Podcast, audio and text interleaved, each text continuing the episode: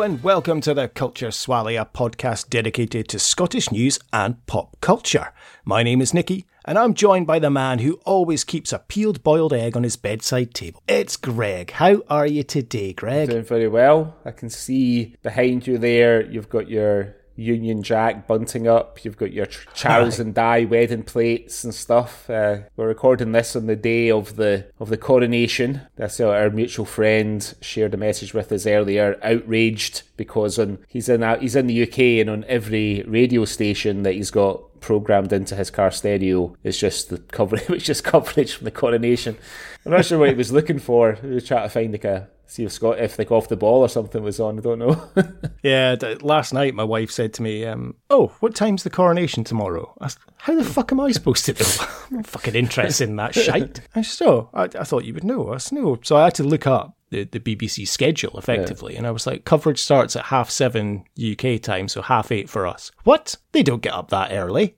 Well, no, that's when coverage starts. Like there'll, there'll be a whole yeah, preamble you know, thing beforehand, yeah. and then it'll, you know, I don't know when the actual coronation will be. So, um, but yeah, no, we didn't. Uh, watch it because I'm not interested in that in the slightest. No, my wife was keen uh, to watch it. She sort of dipped in and out of it. So it was sort. Of, I think they she got it. The, the, the BBC's coverage was on YouTube. Um, so she had it on, wow. um, and I was cooking because we had some people over for dinner. So I was just sort of dropping in and out, um, just you know making unkind comments about the various dignitaries that were arriving. Um, I, I, I, didn't see any of the actual sort of the actual coronation. I just saw people sort of showing up. Um, at Westminster Abbey, but uh, yeah, not my cup of tea. Got to be honest. No disrespect to anybody whose cup of tea it very much is, and evidently it's a lot of people's cup of tea. Not a lot of people in Edinburgh, based yeah. on the picture that we saw earlier the big screen in Princess Gardens. Not many people turned up to, to, to watch it, but uh, you know,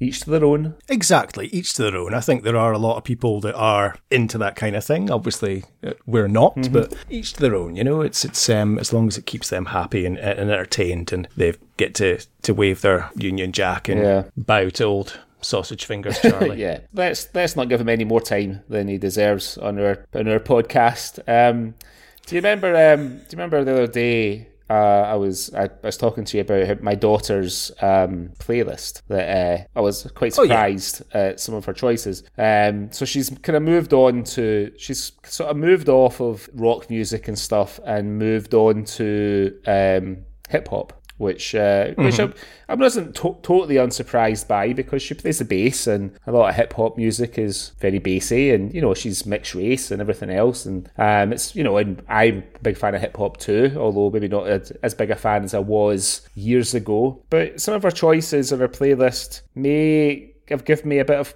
cause for concern, if I'm being honest. Um, so she's got the real Slim Shady on there, but from Eminem, which is kind of fair enough. And she's got Stan, which is perhaps I thought she might have had a you know a bit more discerning. But anyway, she's only fourteen, so I'll give her a break. then she moves on to "Ass Like That" by Eminem. Um, "Keep Their Heads Ringing" by Dr. Dre. Uh, "Beat His Ass" by Big Money Hundun. Never heard of him. Um, yeah, maybe, maybe. Um, uh, "Me and Your Mama" by Childish Gambino um, is hmm. on there too. Uh, but I think perhaps the most um, concerning one was the song uh, that I that I raised to you, "No Vaseline" by Ice Cube.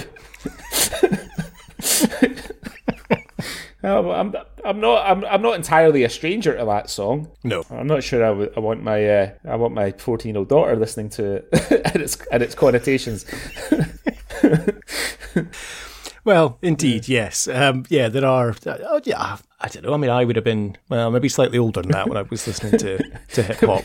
Um, yeah. with, with those kind of lyrics. Yeah, I think I was maybe about 16, 17 when I was in my hip hop no, no, no, a bit later actually, because I was still in a Britpop kind of. Yeah. Till then, but it was a bit later I got into hip hop. But um, I was, I was about yeah. near come lately to hip hop. Um, I think uh, it was really sort of Eminem, that, which then made me go back and listen to older stuff. I was, I was a bit, I was a bit, I was a bit hmm. dismissive, mm. if I'm honest, about hip hop when I was uh, in my teens. I was. I kind of guitar music purist. Um, I mean, if, I'd known how much how much uh, pleasing swearing there was in uh, hip hop music, I can imagine I'd probably would have quite enjoyed it as a as a teenager because that was the only reason that I first got into Guns N' Roses. For being totally honest, uh, because uh, I knew there was lots of swear words in the songs. Um, in fact, that's a good point. That was probably my gateway to Guns N' Roses, and it was because I, I borrowed my now brother-in-law. Um, at the time, I, I borrowed his copy of Use Your Illusion 2 purely because I, I don't think I'd really listened to Guns N' Roses that much, and then I yeah I borrowed his copy of Use Your Illusion 2, and I think I listened to Get in the Ring Oh on yeah, repeat, and and that um mon- yeah that kind of led me. To, Is that the little monologue he does when he's when he's roasting all the Yeah. music journalists? Yeah, yeah.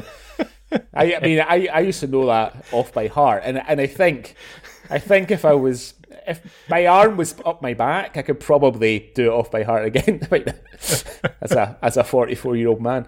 Well, we can maybe do a Scottish version for the Swally as a little promo and see if you can remember it there. we were where we just roast Scottish journalists that, that don't like. Do you know something else that occurred to me this week? Do you remember last year? For whatever reason, I had it in my head that you once in your life didn't like dogs. You remember? Yeah, I've no idea where that came from. Uh, well, the reason I was thinking about it is because I found out that our wee dog that we used to have, that we got rehomed with some friends of the family when we moved here, sadly passed away. But he was no boy. He had a good Aw. life, and it, it was a sad. I was thinking to myself, why did I think that Nikki didn't like dogs? And then I remembered. I remember what it was. Do you remember the time you came over for? Our, a friend of ours' wedding, and I picked you up from the airport in Glasgow. And I, hmm. I think you were keen to just get to the hotel, but I insisted you come back to my house because I because I wanted to drop the car off, and I wanted to come into town with you to go to the pub, and I knew that my wife would have a harder time saying no if you were with me. So I made you, I made you come all the way back to the house, and we we had a little dog then, and he was Yeah. sort of jumping up and stuff, and I thought to myself, Nicky Yeah. doesn't, he looks a wee bit unsure about about the dog. Um, I think I think that's why uh, I think that's why I had it in my head that you didn't like dogs. I think if you look on, I don't even know what it, what it would have been. Was it Instagram or Facebook or something at the time, or, or something? I, I I remember taking a photo with Louis jumping up on me and posting it and being like, "I've made a new best friend." Like I fucking love that little guy. He was amazing. Oh. He was so cute. I'm so sad to hear he's passed away. That's um, what a shame. No, I loved him. He was brilliant. Oh, oh well, oh well. That's I, I genuinely don't know. No, he was jumping up Yeah. on me. Yeah, and I remember I, I've got a photo somewhere. I don't know if well, if it was yeah, if it was that wedding, it must be on my Yeah. phone. I'm gonna have a look for that in a minute. Um, I definitely posted that somewhere. It's it's it's online. Um, somewhere definitely. Okay. I will find that during this I'll have a episode. look for it. Wonderful. All right. Well, shall we have a look at what's been happening in Scotland over the last couple of weeks, Greg? Yep. Cue the jingle.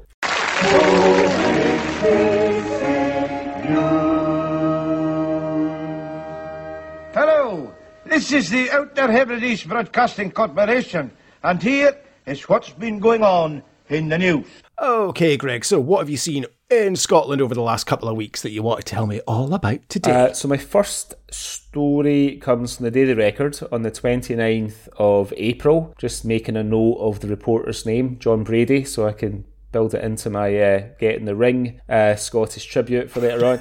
um, the headline is Glasgow punter halts stuntman's street show after chasing him through spiked hurdles. Um, so this there's a video uh, which um, I'll maybe put the link to on the old Swally Twitter feed if you want to see it. Um, a video of a Glasgow punter who tried to copy a street performer's impressive stunts has gone viral. Um, it'll, no surprise that it hasn't gone viral because he did a really good job of copying the stunts, obviously. The clip, which was filmed on Argyle Street in the in Glasgow city centre, shows athlete Liam Collins undertaking his stunt runner act. The impressive stuntman runs through flaming and spike, encir- spike encircled hurdles whilst blindfolded in front of crowds.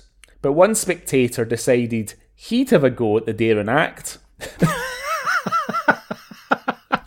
oh, Jesus. only in Glasgow, and ch- and charged at the burning hoops behind Collins, crashing into the first gate with an enormous clang as shocked spectators gasp in horror. The punter then tries to stagger over to the second hurdle, not to be put off by his failure on the first one, um, and sends himself flying. Uh, security worker Fergus McWilliam, uh, who was on hand to film the video, told the Daily Records uh, the day of the record rather. Me and two of my colleagues had travelled from Edinburgh to Glasgow for a work event. We were getting a coffee and we spotted the street performer beginning his act. Out of nowhere, uh, this is the bit that really made me laugh, right? Out of nowhere, this absolute character started limbering up.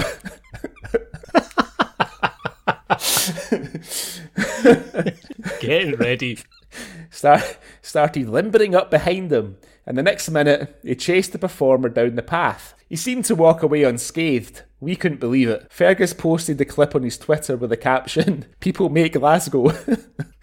they certainly do, Fergus. Uh, the video has been viewed 330,000 times and attracted plenty of comments. Uh, one viewer said, Come on, that guy honestly thinks he's setting that up in Glasgow city centre and nothing's going to happen. Another said, the noise at around four to five seconds where his head rattles off the top bar had me in tears. um, if you want to follow uh, Liam Collins on Instagram, you can do. His handle is the Stunt Runner, all one word. What's your spelling? Um, and you can see him there at work in Glasgow, setting things on fire. There's a picture of him standing. He's obviously talking to the crowd and probably explaining what he's about to do. There's an old guy standing behind him. It's not. It's not the guy I don't think that uh, tried to do the stunts, but he, but he looks like he's ready to like chase after him. He just stood like he's ready to like shoot off. Uh, it's not apparently it's not known whether Liam's equipment was damaged. um, the day the record did attempt to contact him for comment, but he obviously he hasn't responded. So yeah, I, I kind of feel that there's an element that you're sort of asking for it a wee bit, unless you're like play, unless you're playing music or something. I think you're asking for it. I'm quite surprised you'd be allowed to set up um, flaming hoops in, in the middle of Glasgow. I mean, obviously, yeah. you, know, you can make your own Celtic jokes there, but I'm quite surprised that you'd be allowed to to do that mm. in the city centre because, and then of course that just invites the people that are wanting to audition for J.K. Scott yeah. Talent because they're obviously thinking that they, you know, it's bad enough when you're there and you see the musicians and people are wanting to sing along or, you know, geese a guitar, geese a tune, you know, that's the type of thing you, you often yeah. see. If someone's trying to set up a magic act and trying to, to run through burning hoops, it's just asking for trouble. For sure. Really. I mean, the, the people that, and you get them in, you get them everywhere. There used to be quite a famous one in Aberdeen. Like a, a girl used to do this in St Nicholas Square. It's the sort of human statue people. And like, mm and I've seen, I don't know how they manage it, but I've seen kind of good natured standing beside them or pretending to do things to them, but nothing like disgusting or unpleasant, but you know, maybe whatever. I don't know. I can't think of anything right now. But um, and a bit, I've also seen them getting like proper noised up, and they don't seem to. They don't mm. seem to. Uh, you know, they're like they just they don't break character. They're, they're, like the Grenadier Guards that stand in front of Buckingham Palace that only only attack people if uh, if they're not expecting it. you know? Yeah, because I guess you've got to have a certain uh, well balls of steel, I guess, to be able to do that. To go and set up to paint yourself silver yeah. or gold, and then stand and you know, in the middle of Buchanan Street, just not moving for hours on yeah. end, you've you've definitely got to have a, a certain um, bit of composure or be centered to do that. So maybe you're you're able to put up with uh, arseholes pretending to give you a blowjob yeah. or something. Yeah. Or... dry dry riding you from behind. It's like I. I did see. I did. Someone sent me a video today of uh, two guys dressed up as you know those dinosaur costumes that are going about at the minute, the sort of Tyrannosaurus Rex ones. Uh, oh yeah. Like two guys in Wales, uh, sort of dry humping a police car dressed up in these dinosaur costumes. With the caption "Only in Wales." I was thinking, I mean that's that's not only in Wales. they won't be fucking laughing if the cops turn up. I can see. Yeah. be deflating those costumes and shoving them in the back of the car. So, oh yeah. dear. Oh well. Well, that's good. I'm glad to hear that there's uh, the street entertainment in Glasgow is taking a level up and it's encouraging audience participation as well. That's brilliant. Yeah, it's the sort of thing you would see like in uh, in uh, Covent Garden in London or on the Royal, on the yeah. Royal Mile in Edinburgh during the Edinburgh Festival where I think it's probably a bit of a safer environment, the Edinburgh Festival, I think, to do that sort of thing. Yeah, yeah. You're not anticipating Rab to go running in his tracksuit. no. Possibly set himself on fire. Oh, can, can you imagine if it was like a late eighties, early nineties shell suit? He'd be like fucking, be like Richard Pryor running down Buchanan Street. What he would have done, jumping through a flame, leaping through a flaming hoop. Oh, I've just got memories now of the uh, the Rab C. Nesbitt City of Culture Yeah. episodes. With, uh, Anyway, that's my first story this week. Uh, which what you starting us off with? Uh, so my first story is from the Scottish Sun, and it's about a week and a half ago, so it's a bit of an older story now. Uh, the headline is "You're nicked." uh, three people have been arrested after a lamb was discovered in the back of a car with ten thousand pounds worth of drugs. Uh, just how? Police pulled over a car travelling along the M74 near Junction 3 in Glasgow on Saturday night. The motor was stopped on the northbound carriageway at around 6:10 p.m. Officers made the discovery after the police dog, Billy, indicated that drugs were allegedly present within the vehicle. Why are you laughing at the dog called Billy? I don't know. Okay. You think the, the dog handler was staunch? Do you? yes. Well, as a policeman, he probably was, but Um, as cops searched the car, they found a small lamb in the back seat next to a plastic bag and a bag of chips.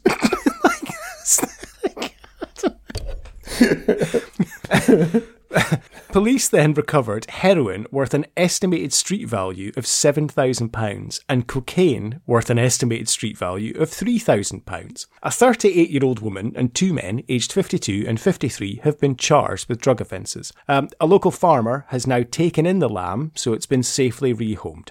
However, officers have said that inquiries are ongoing to find out why the farm animal was in the car and how it ended up there. Uh, posting about the incident on Twitter, uh, Road Policing Scotland, uh, who have obviously got a very good sense of humour, wrote, Oh, you officers in Glasgow RP, stop this vehicle. It wasn't a Lamborghini. in addition to this wee fella, we got roughly 10 grand in Class A drugs with the assistance of a dog. They also credited Billy for making the discovery. they added the lamb's been taken in by a local farmer and inquiries are now being established as to how it ended up in the car. Uh, so the three occupants of the vehicle have been arrested and yeah, the uh, Billy found that drugs were present there. So what I want to know is why there was a lamb in the back of the car with you know ten grand of drugs and a bag of chips. Just and th- there's a photo of the lamb and he looks quite happy. You know, he's, he's happy enough. nonplussed. Yeah, the, the chips are in front of him. He's there's ketchup on the seats, ah. unfortunately, so that's going to leave a bit of a stain. But I, I think that's the least of their worries, to be honest. so the thing, I mean, I mean, in eh, in my mind, what's happened is that the the people who have been arrested have perhaps been driving around under the influence, decided it would be a great laugh to steal a lamb because it is the lambing season. March, April, you know, it's spring. Hmm. Spring has sprung in the UK. Stolen a lamb, thinking it's a great laugh. Had had a debate about what lambs eat. decided to stop decided to stop and buy it some chips and just put and just au- automatically put a bit of ketchup on um, and stuck it in the back seat for the lamb. That's that's what I think's happened. yeah, it's natural thought, isn't it? What do what do lambs eat? Well, chips. Chips. Yeah, everyone eats chips. Potatoes. they, they don't eat meat, so fine, give it some chips. Do you want, you know, no salt and vinegar, just a bit of ketchup though, because yeah, don't, don't put any salt in the chips. I don't have anything to put the water in for it. Just- glad it wasn't mint sauce they put on the chips. Jesus. yeah, I don't want to get water all over my back seats. Not thinking for a minute that the lamb might start five ketchup around. But yeah, there's a there's a lot to be answered in that uh, in this little tale. So I'd I'd love to know if there's an update uh, coming any time in the near future. But what a bizarre story. That's just I bet that's not what the cops expected to find when they pulled over. No, I wonder if it was a lamb that gave them away. I wonder if this, the police have been driving by, they've seen the lamb. You know the way that lambs kind of leap about, you know? So this little lamb's head jumping up and down, and thought, what the fuck is that? Pull them over. Guy will be like that. Told you not to pick up that lamb. That's us huckled now. It's their own fault because they were obviously they were listening to No Vaseline, so the, the lamb was just couldn't help but jump about in the back yeah, seat. yeah, yeah. Hopping about to nothing but a G thing in the back of the, back of the lamb. Just eating his chips. Right, come on, where are we going, boys? Let's go. Yeah. Oh, fucking get that Coke opened. Not until you've eaten your chips.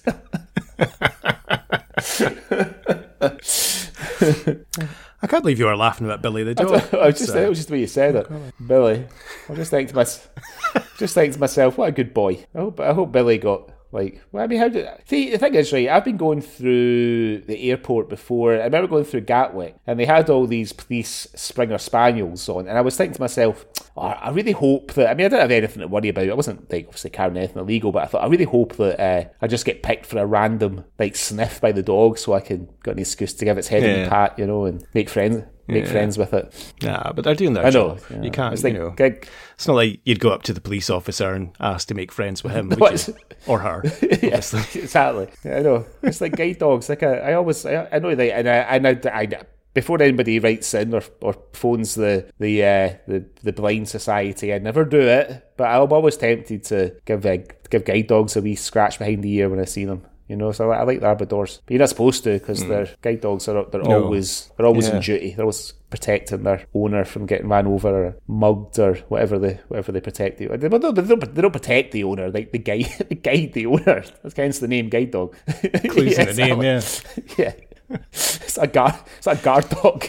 I d- you never know. I'm sure they do protect their owner. They, they do protect their owner from, um, you know, not crossing the road on a But- uh, green light or something. So you're right. I don't think they would savage a, ba- a, potential A mugger. bam.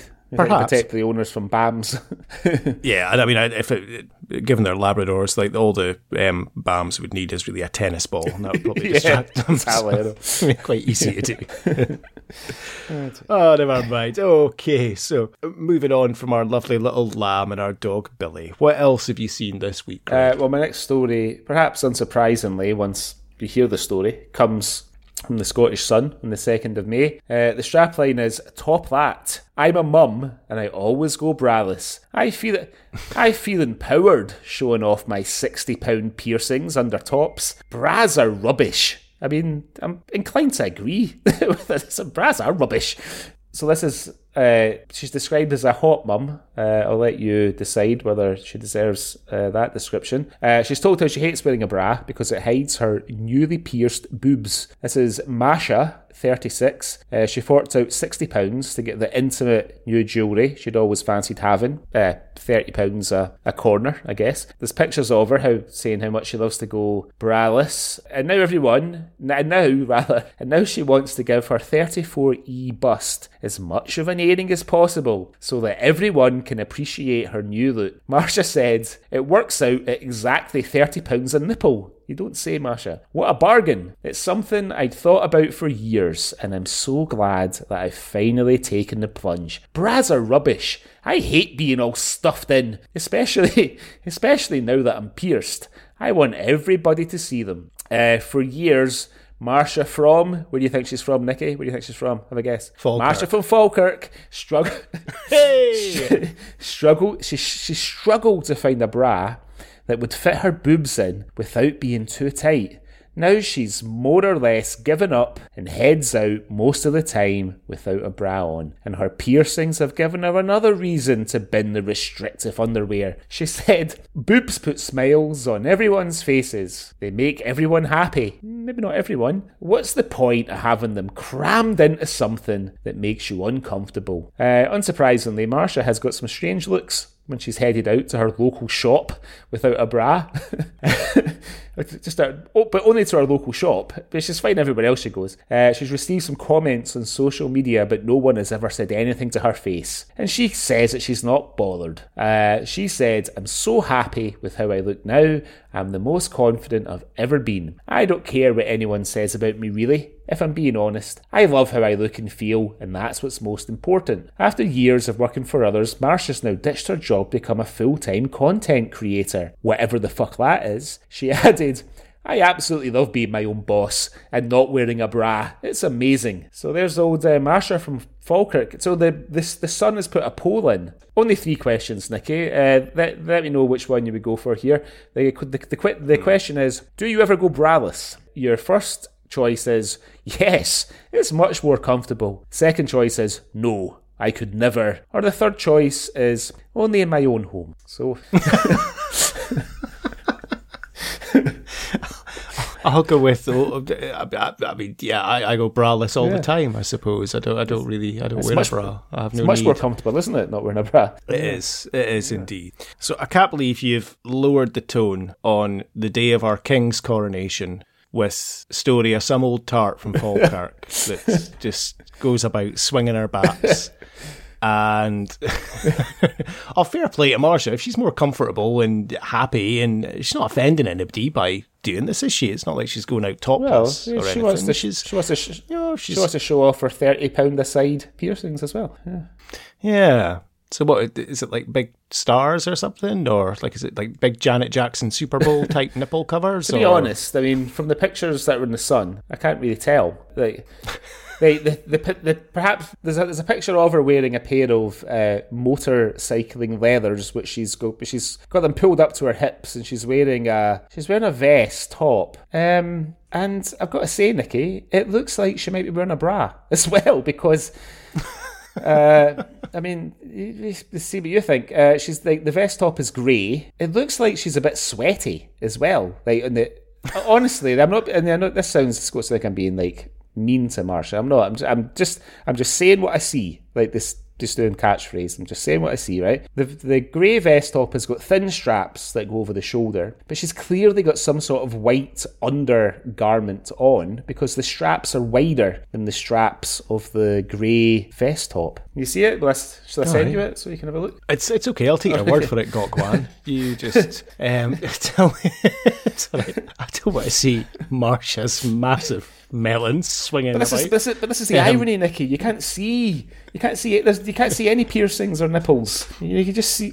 I see. Well, as as long as she's happy and, and not offending anyone, that's all I can say. And she's she's enjoying herself. Um. Okay. Yes, you've just sent me a, a photo of a, a very sweaty Marcia. I'm I'm sure that's just the design, isn't it? Um. Of of the top. Uh. No, that's uh that's part of the strap, mate. That's that's a it's a lacy strap with the the grey. Um. It, it's part of that top. It's not. It's not. If you, a- if you look, if you look, oh yeah. Oh yeah. If you look at the other side, yeah, you're right. Yeah. Okay. Uh. listen, mate. I, I I I don't know. I've I don't I've know. seen a few ladies' undergarments in my time. you don't get to forty four without seeing a bra or two, and I'm telling you now, this is with a some this some kind of undergarment under that under that vest. Well, good luck, Marcia, and she's just had a good advert in the paper. Um, people will be going on to, to Falkirk to, to have a look for Marcia and our, our nipple piercings. Did it have a link to her OnlyFans or something as well? No. Is, it, is this basically a promotional shoot for Marcia? No, I, but I mean, but she has just she has just become a full time content creator. Um, so Okay, so yeah, she's on OnlyFans. yeah. so that's what that means. I always wondered. Uh, anyway, that's my second story this week. What's your next story? Are you familiar with Chat GPT at all? Uh, vaguely familiar, like some kind of AI uh, thing, right? Yeah, so it's a artificial intelligence system, which is uh, Skynet. Basically, it's going to fucking kill us all. You know that. Um, but it's yeah, it launched last year, and it kind of generates like human-like conversations. Uh, so Aberdeen Live have asked it, how well does it know? The Granite City of Aberdeen. And apologies, listeners. I know we had a couple of Aberdeen stories last week, but I just found this quite amusing. So, uh, this is from Aberdeen Live this week, and they've decided to put the powers of this chat GPT to the test and asked it to name the top 10 things about Aberdeen. So, this is what AI has effectively said is the top 10 things about Aberdeen. So, I want to know if you agree with this, Greg, because obviously you lived in Aberdeen for a very long mm-hmm. time. And I, so let's let's see if, if how, how good AI actually is. So, the first thing natural beauty. Aberdeen is known for its stunning coastline, sandy beaches, and scenic countryside, making it an ideal destination for outdoor enthusiasts and nature lovers. I'd, I'd go with that. Yeah, I, I think it's got that spot Yeah. on. Yeah, Aberdeen it does. Yeah, lovely. Yeah, okay, okay. That's one for, One for AI, yeah. ChatGPT. Uh, second one is rich history. The city has a long and fascinating history, which is reflected in its numerous museums, galleries, and landmarks such as Marischal College, Provost Skene's House, and the Maritime Museum. Yeah, Yeah, it's yeah. It's got a rich history, you know, I think so. Uh, the third thing Aberdeen has going for it is a vibrant culture. Aberdeen has a thriving arts and culture scene with numerous theatres, galleries, and festivals throughout the year, including the Aberdeen International Youth Festival. Now, even Aberdeen Live agrees that this hmm. answer is slightly dubious because although arts and culture is kind of thriving, the Youth Festival was ditched in 2017 ah. due to council funding. Ah. Um, but the Jazz Festival and the International Comedy Festival still remain. For, for So- now. For now. uh, so the next one we have is Delicious Cuisine. The city is home to many award-winning restaurants, cafes and bars serving up anything from traditional Scottish fare to international cuisine. Yeah, that's fair enough. It's, Yeah, it does. It's got quite a few a few hidden gems in this sort of off the beaten track in Aberdeen, for sure. Yeah, I think so. Uh, the next one we have is world class universities. Aberdeen is home to two renowned universities, the University of Aberdeen and Robert Gordon University, which attracts students and scholars from all over the world. It's your old alma mater, Robert Gordon's, isn't it? Yeah. It is. Yeah, it certainly is. So yeah, I would I would say you know it's it's yeah two good universities in in Aberdeen. So I, I think that's fair enough. Right here we go. We're getting into the deep of it now. Vibrant nightlife. The city has a lively nightlife scene with plenty of bars, pubs, and clubs to choose from, catering to all tastes and budgets. And Aberdeen Live have said here the Chat GPT bot also enjoys a night out with Michael Gove, and they've included a photo of Michael Gove in Club Tropicana having a wee dance. Now, I would, I mean, we don't know really about the, the vibrant nightlife because the last few times we've been in Aberdeen, we've been home in bed by 10 o'clock.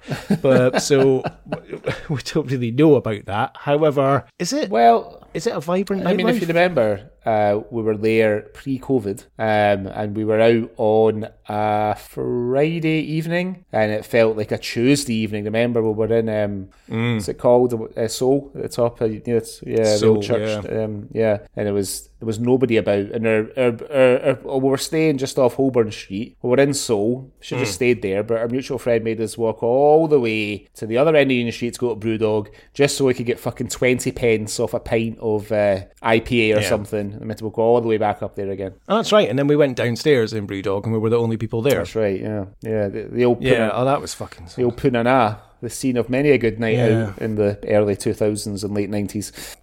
You might think he's uh, exaggerating, listener, but no, he's right. Our, our mutual friend did drag us pretty much like a mile down the street just so he could get 20 pence off a beer because it was probably his round. So he probably saved 60 Yeah. pence. Well, So, well, that's he'd be well pleased with himself for that, 60 pence. and then fucking dragged us there the next day because they do the best wings. They do the best wings. You have to have the wings. You have to have the wings. yeah.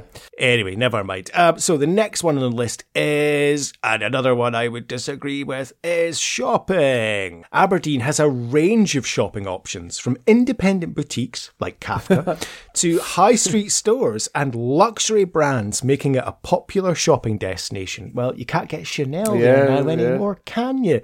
Union Street may be beleaguered, but there are still many great shops to be found in Union Square, Aberdeen's shopping mecca. That's the words of Aberdeen Live, not AI. AI's not that fucking stupid to call it Aberdeen shopping's mecca. Jesus Christ, I, I disagree with shopping. It's a fucking desolate place. you know, unless you're unless you're looking for secondhand clothes from a charity shop, or you like uh, a bookmaker shop. Mm-hmm. Then, and I don't mean a, a, a shop that makes books. I mean a, Bookies.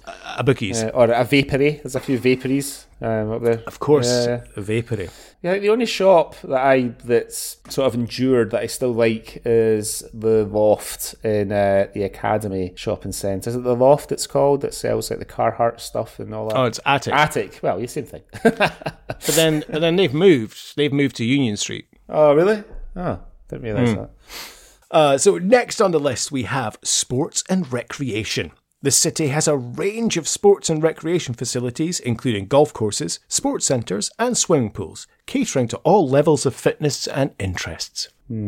Council have shut all the swimming pools down. Yeah. The leisure centre's shut Yeah, as well. shut down. uh, yep. Bon Accord's been shut for years. All right. Uh, so Chat GTP, they started off well, but they're losing it here. Yeah. Um, the second last one is festivals and events. Aberdeen hosts a variety of festival and events through the year, including that International Comedy Festival. Is that that kind of goes with the earlier Yeah. one? Um, the Aberdeen Highland Games and the Aberdeen Christmas Village. Aberdeen Highland Games. Yeah.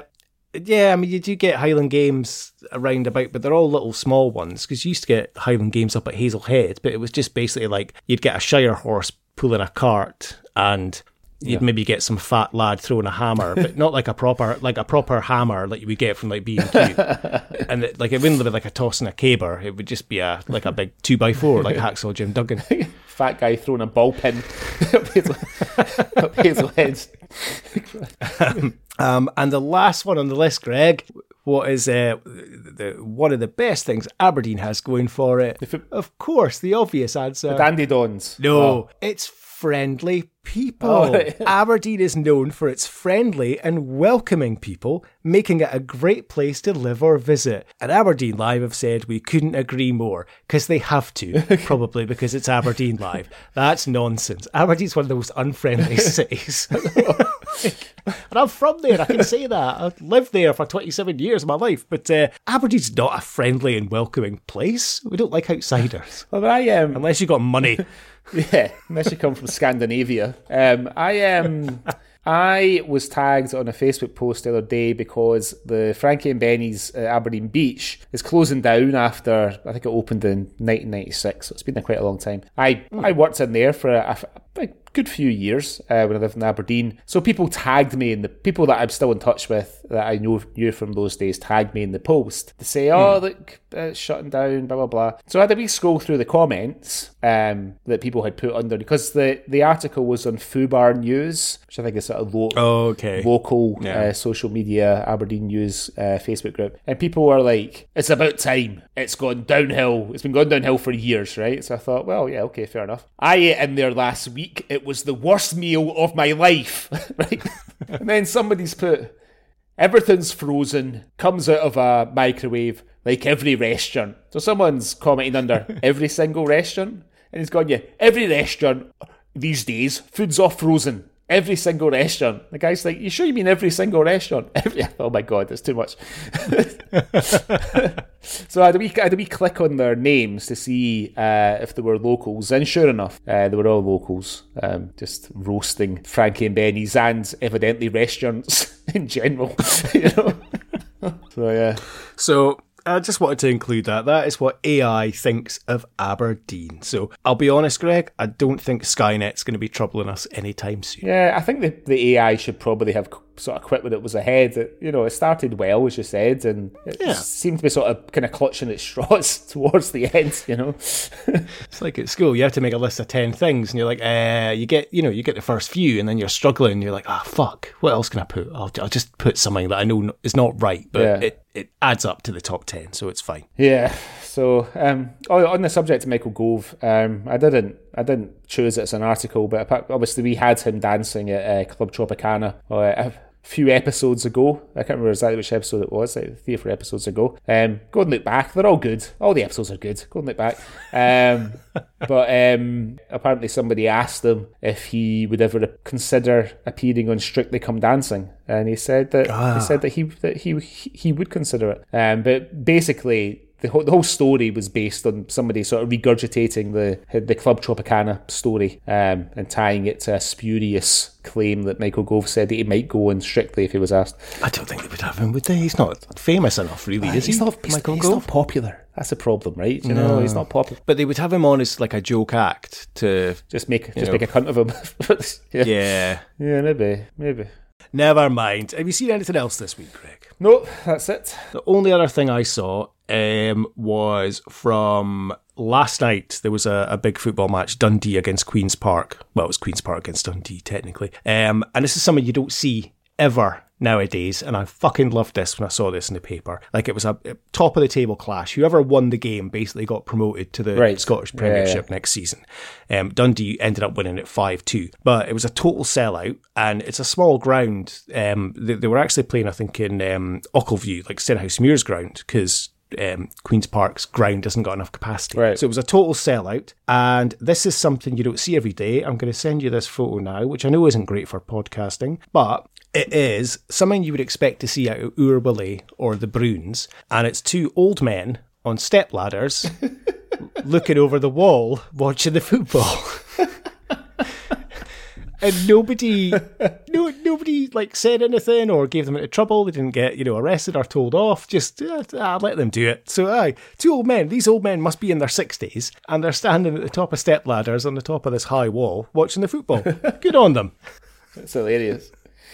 All right then, Greg. Well, I guess that rounds up the news for this week. So, before we go on to what we're going to be talking about today, this is when I would normally say, let's have a little word from our sponsors, and we'd play an old advert. But, Greg, we've got a proper, legitimate sponsor on the podcast today, and I'd like to talk to you about a brand that's very close to my heart Doric Skateboards. Our new sponsor, Greg, Doric Skateboards, is a skateboard brand created by Gary Kemp, no relation to me at all, that aims to encourage people to get back on a board, whether they're young, old, good, bad, or in the middle. The main focus of Doric Skateboards is to explore the people and the culture of Aberdeen and the Northeast and to create designs that reflect life in that area. Now, as you know, Greg, I have been a loyal customer of Doric skateboards for quite a few years. You've seen me wearing their t-shirts. I have. I've shown you in my. Uh, I, I was in your house in one of my Doric skateboards indeed, t-shirts. yeah. Actually, yeah, certainly was. Yeah.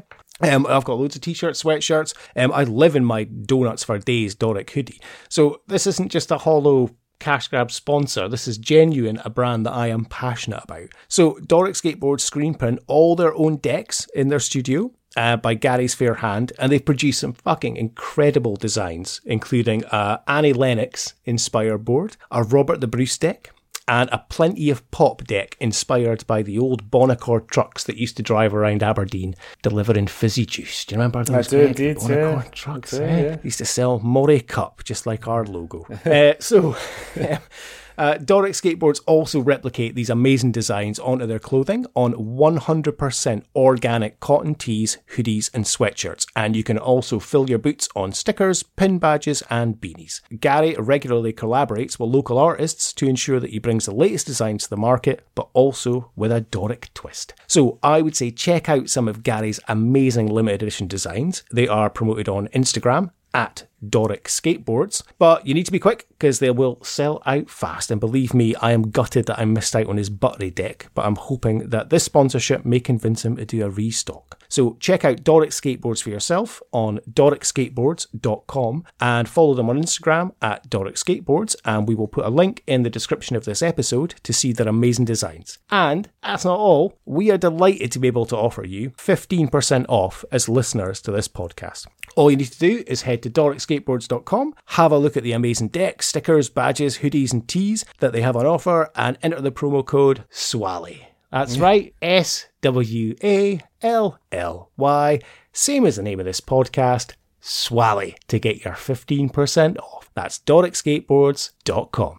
Nice. Okay, and we can we can we can put it in the description and on the socials as well, so you don't have to remember it. You can just check the description of the podcast. Okay, Greg, so it was your choice on the podcast this week. So why don't you tell us what we're going to be talking about today? So I went for the BBC's 2011 uh, drama murder mystery series um, set in 1980s Glasgow, The Field of Blood. It's based on the novels by the author Denise Mina about uh, her protagonist, trainee reporter slash journalist Patricia, otherwise known as Paddy Meehan. Um, the show went. We're talking about the first series today, which went out um, in May 2011. It stars uh, Jayd Johnson of um, River City fame as uh, Paddy Meehan, Matt Costello, a Swally favourite, Irish actress Bronagh Gallagher, uh, Ford Kiernan, um, famously of Chewing the Fat and Still Game,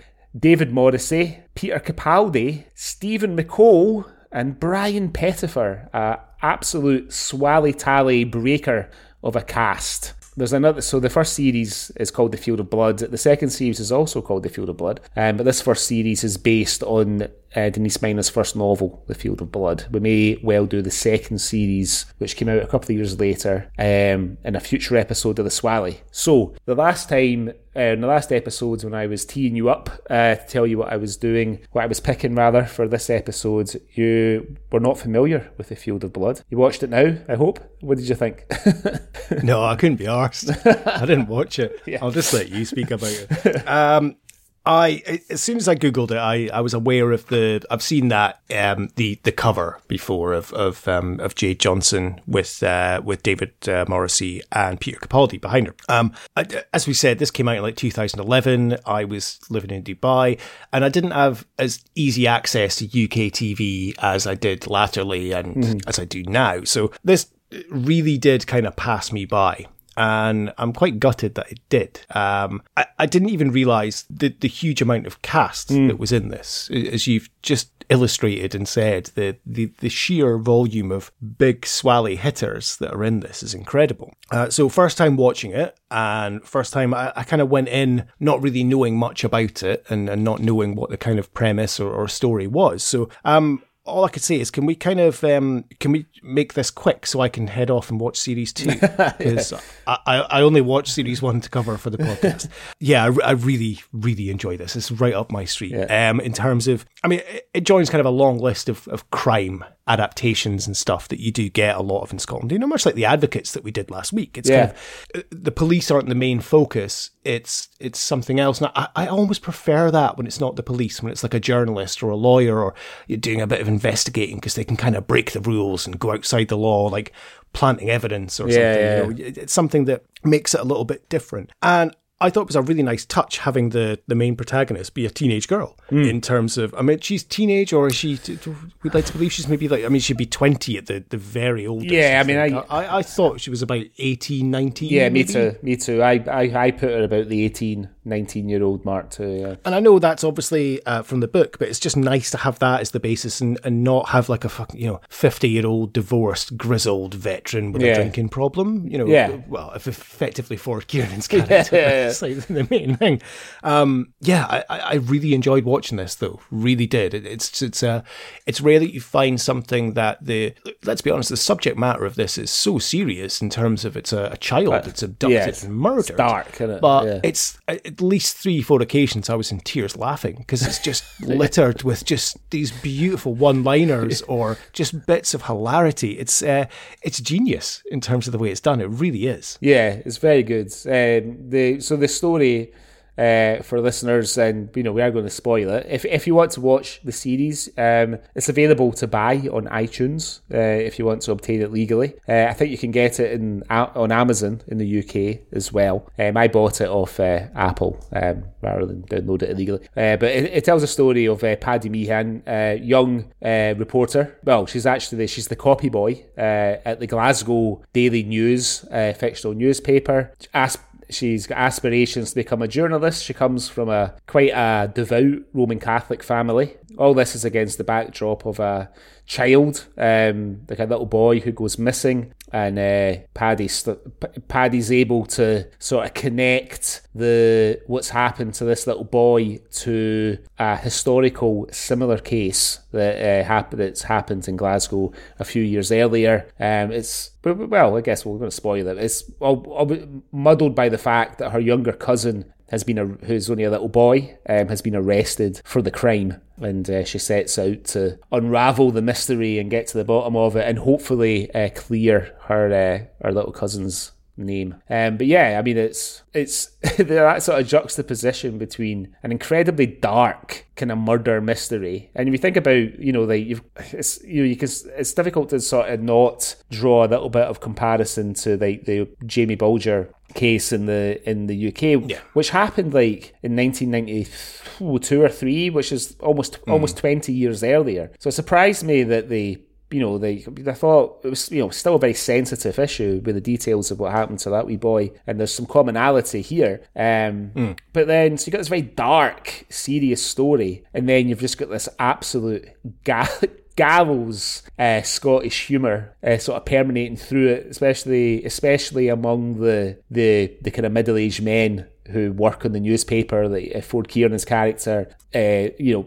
Not to a lesser extent, Peter Capaldi's character. He's, you know, the, the whole first episode, he doesn't do anything. Peter Capaldi's, he's like an extra. No. He's, he's basically an extra, but he more than makes up for it in the second episode. And uh, J- Jonas Armstrong, of course, David Morrissey, and the other guys in there. But yeah, I mean, it's it's gallows uh, humor, but never at the expense of the seriousness of uh, of what's happened. It's more at the expense of each other. you know. Oh yeah, there's nothing, and that's what I'm saying. I, I love it, and it, exactly as you said, that it's what I'd written down in my notes. So this is just reminds me of the Jamie Bulger case, um, and it's such a serious and and it's one thing.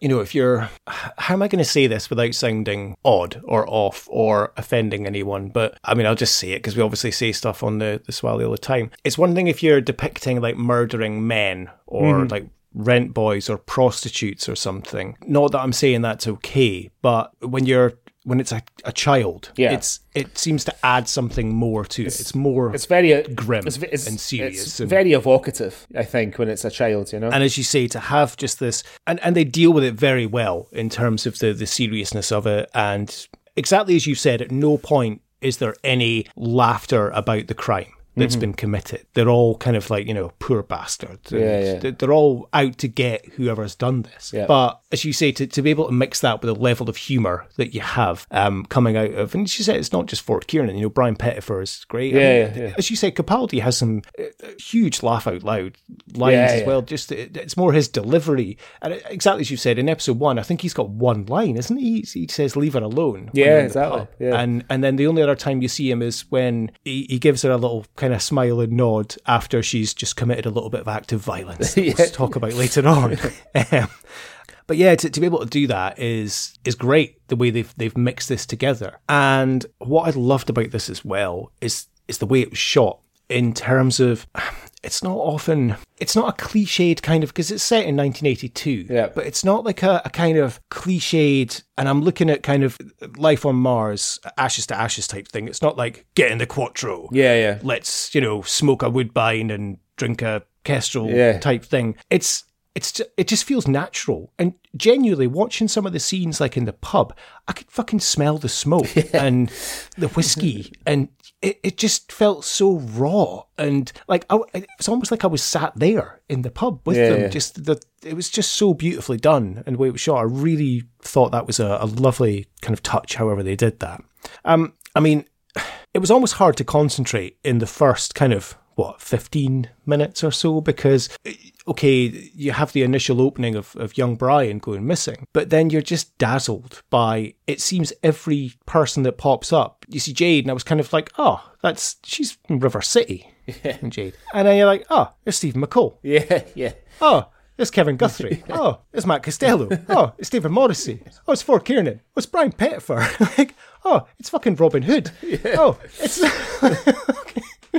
oh, it's oh, it's Doctor Who. It's every fucking second. Oh, it's Bobby the Barman. Like every second you're watching, it's just it's just a, a, an incredible cast that they've managed to put together for this. Yeah, I mean it's it's amazing. And I was because I was looking at the time it came out. I think I think Still Game was on hiatus when about that time. Capaldi was just about to do Doctor Who. I think the thick of it had wrapped up a couple, maybe two or three years earlier. So I, th- I think it was like the year before Capaldi went to Doctor Who. Obviously, David Morrissey I think was maybe just finished. His run in The Walking Dead, or just about to do it, maybe. I think he would have been just about to do it Yeah. in 2011. Yeah, yeah, yeah. yeah. But yeah, just that's just this. This sort of just found this sweet spot where they've been able to get all these actors together. You know, um, for this like brilliant ensemble, and they what's what surprises me to talk about um, Jayd Johnson. So I, I I I never really watched River City, but I seem to recall when this was on there being a lot of a,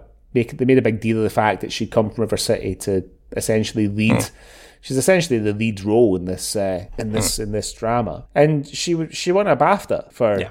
and she's not done anything else. She's got four credits, four credits in her IMDb. She's got River City, uh, four episodes of The Field of Blood, and uh, a film called Frankie something, remember something like that. Um, It's yeah, uh, it's yeah, it's with Gerard Butler, I think. But she's only about nine in that film or something. Right. Like she's or like fourteen or something. She's very young Oh, in right. that film. Okay. Yeah, um, yeah. No, she just gave up. Um, she lives in Canada now. Right. Um, gave up. Yeah, went to.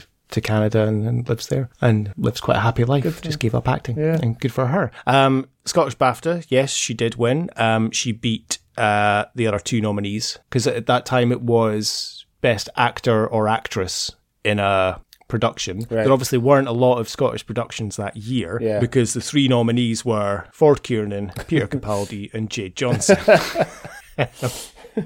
but nevertheless, she still won. You know, Scottish BAFTA. Um, she's brilliant in this. Like absolutely brilliant. Why why waste that talent and giving up acting? But I guess she's happy. She is fantastic, and I love the character Paddy. She just gives no shits. She's just fucking fights for what she wants. She's you know, determined. She knows she wants to be a journalist. Yeah. She's just doesn't take no for an answer at some points and you know, she's conniving and but she makes quite early on you know she's blackmailing McVeigh and Yeah. she's doing things she's told not to do she's standing up to the editor of the newspaper and she's just a, a brilliant well-rounded character I absolutely loved her Yeah, she's she's a real sort of heroine, and uh, you know she's she's sharper than almost everybody else in the office. You know what I mean? Like she's up against um, uh, Hannah. Is it Hannah? The the other the Heather. Heather. Sorry, Heather. So it's Heather. She's up against McVeigh, played by Ford Kiernan. Um, you know they. David Morrissey, his character is formidable um, and very much from the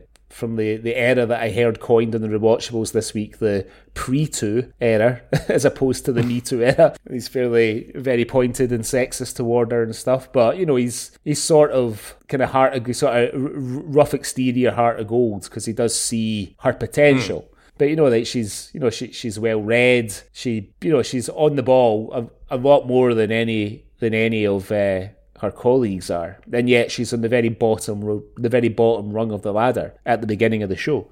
Yeah, but she's just a, a fat lass that makes the coffee. And that's the that was the one of the main gripes I had about this. And I I, I haven't read the book, but I did read that in the book, uh, Paddy is described as very fat and ugly, Right. And that's why there are so many fat jokes, and why she's constantly on a diet and eating all these boiled eggs. Yeah. Because, and I was like, well, could you not have changed that? Because Jayd Johnson isn't fat.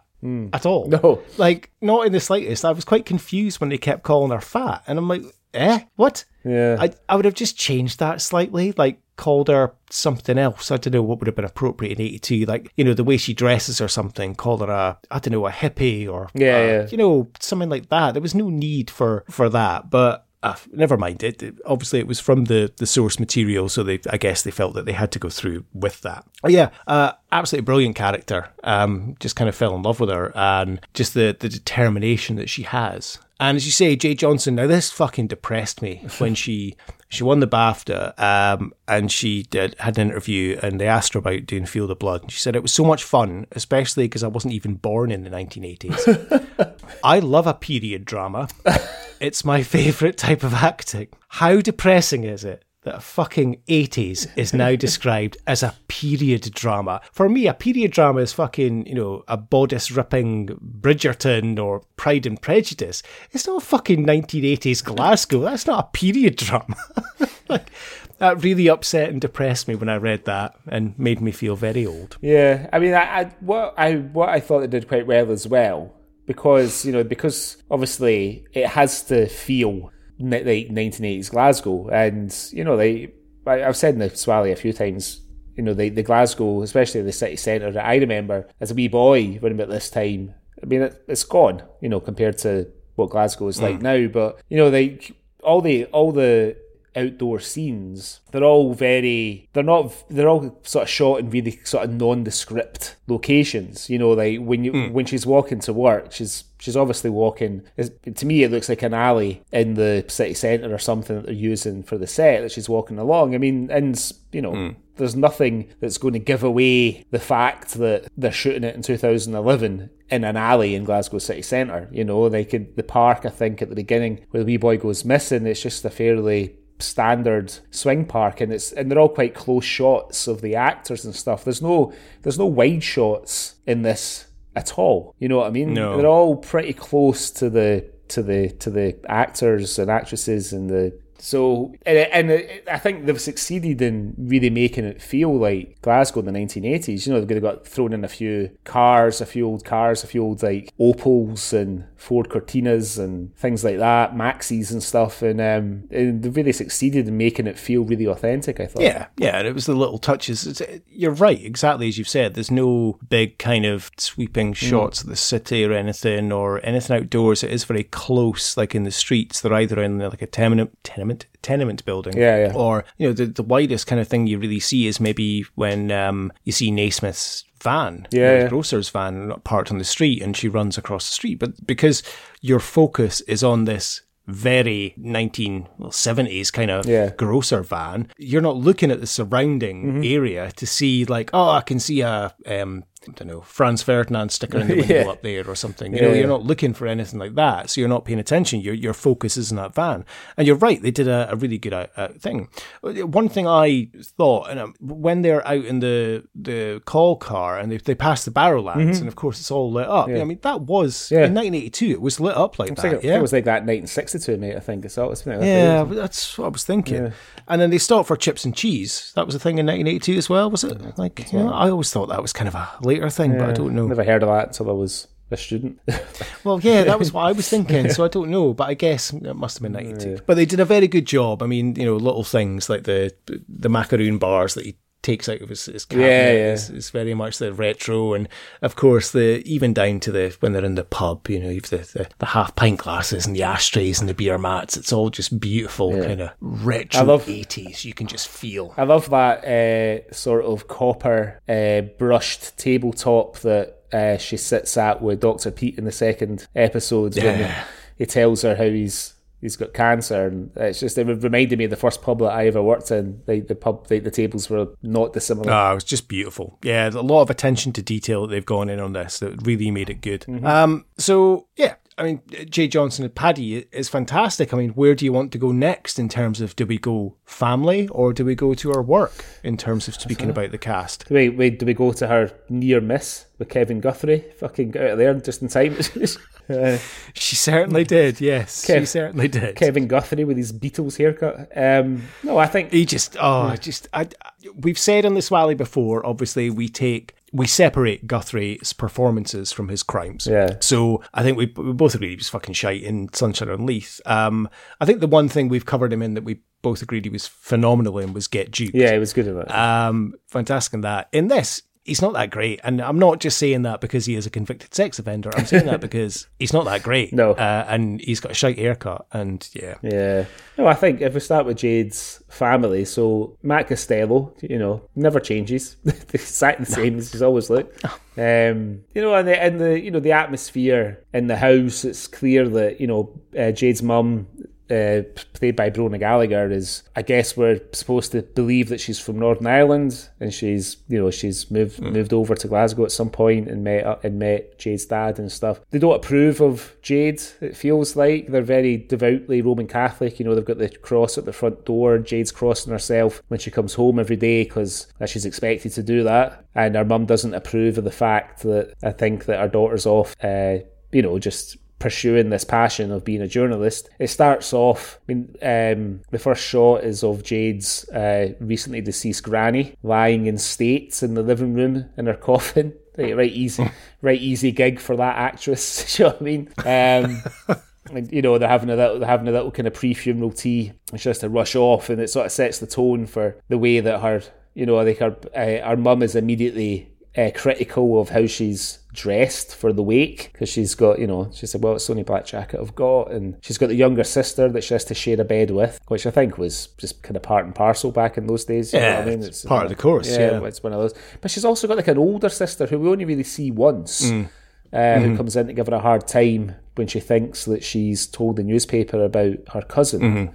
You know, We see her in the kitchen a couple of times, and Yeah. just in the background is Paddy's, you know, Yeah. coming in. Um, I think at the end, but Yeah, she she does. She Um, feels quite. She feels quite pariahed, I think, from her family, and but you know, she doesn't feel that she. She doesn't feel that she kind of belongs. You know, we find out later on when she's talking to Doctor Pete how she doesn't. She doesn't actually believe in God. So all the times that we've seen her come home and cross herself, she's just doing it out of routine and keep her mum and her family uh, placated and stuff. You know, I, I like the I did like the relationship in terms of with her family because obviously the the mum Bronagh Gallagher, of course, most famously. I mean, I, know Bronagh Gallagher from a lot of things because she's instantly recognisable, and it wasn't until I was looking her up and I was like, "Holy fuck!" I never realised she was Trudy from Pulp Fiction. yeah, yeah, of course, yeah, yeah, Um, I I struggled a little bit with the relationship between her and Paddy. yeah. And it's not because it wasn't believable, but I just, I, I, don't know, I just didn't, I didn't understand it or really get it. I mean, I can tell she doesn't approve of maybe what she's doing, and she's,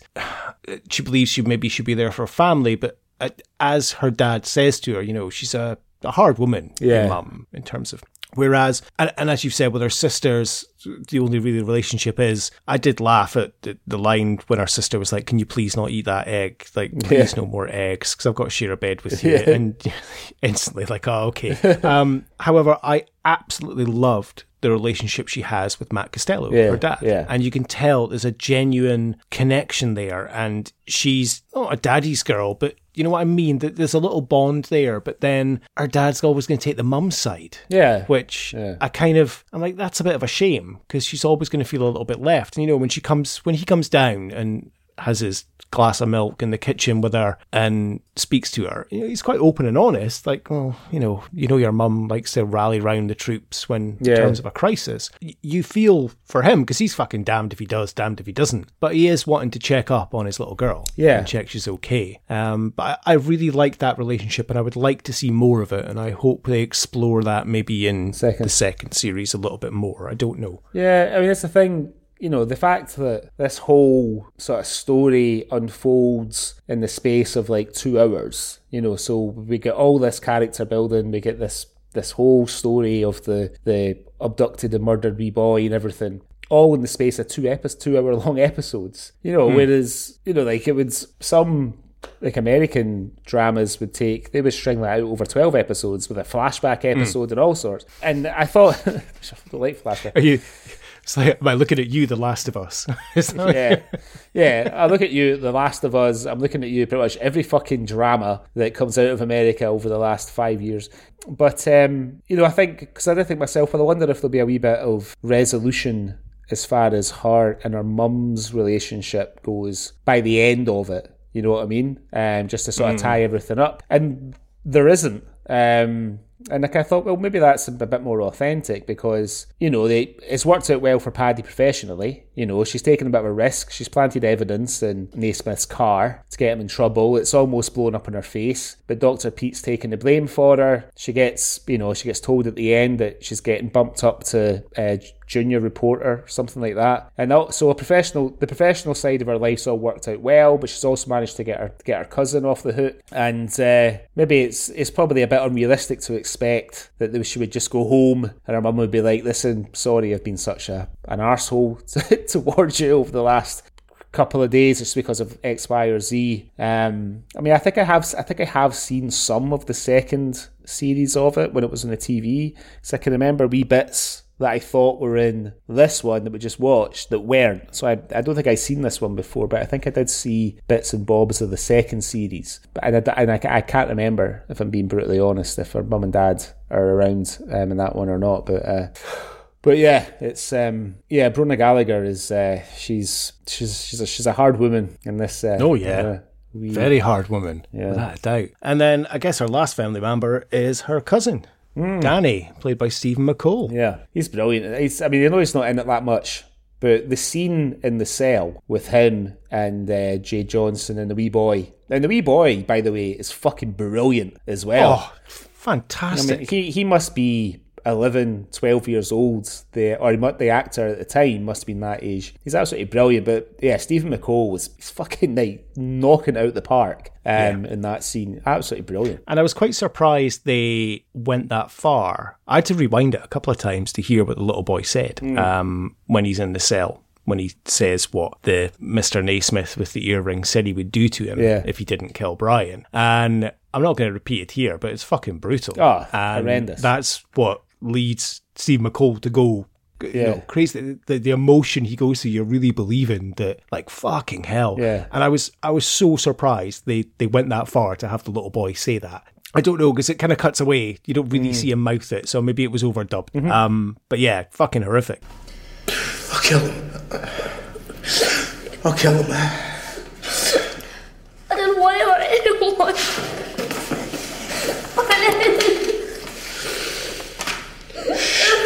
It's gonna be okay.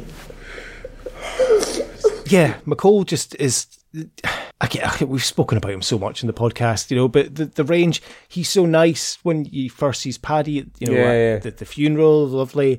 And then the next time you see him, he's spitting in her face. Yeah. And you really believe that. But then he spits in her face, and then it's almost like he immediately regrets it because he turns around. He's like, he doesn't stay here on a Sunday. Yeah, yeah. He's with his mum. Yeah, yeah. So he couldn't, he wasn't here. And he's trying to justify it. But you know, Paddy's trying to say, like, I know he didn't do it. Mm-hmm. I know he didn't. But obviously they feel betrayed because Yeah. of course Heather has has taken her story and, and printed it in the paper for herself. Yeah, yeah, yeah. Um, she um, and maybe we, maybe that takes us on to Heather, played by Al- Alana Hood. The character of Heather does not have a lot of luck in this. No. at all. She does not. She's uh, she gets a bucket of piss poured over her, which is a bit of a nitpick. I mean, that that wee boy's mum wasn't away long enough to fucking fill up a bucket of piss like that.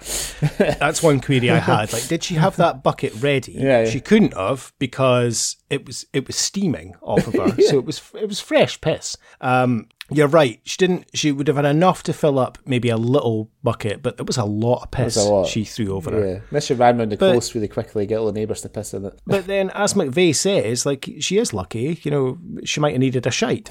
so I think It's piss! I'm covered in piss! Near luck, eh? There was absolutely no need for that. I mean, absolutely no need. Oh, you better get used to it. It's part and parcel. Look at it as a sort of baptism. Anyway, you were lucky. She might have needed a shite. I think I'm going to be sick. Um. Anyway, uh, you're right. A lot of toilet humor w- uh, Yeah. involving Heather. Sorry, you were saying. So she had a bucket of piss thrown over her. Yeah, so she gets she gets drenched in piss. She gets she gets bog washed by Paddy in the office, and like nobody intervenes in this like this like male dominated office. They all just they all just watch and listen outside the door while this uh, Paddy um, flushes uh, poor old uh, Heather's head in the toilet, and then. To, To top it all off, she gets uh, she gets she gets done in at the end of the first episode. She gets her head gets caved in in the car park by uh, a masked assailant, which leads to a really strange choice by the director. So we, it cuts out just before you see the just before the the bat falls on Hannah's head. Cuts to black. Mm. The, tr- Yeah. the credits start to roll, and then a picture of H- Hannah's head in a pool of blood that we have to look at for the whole time while the credits roll.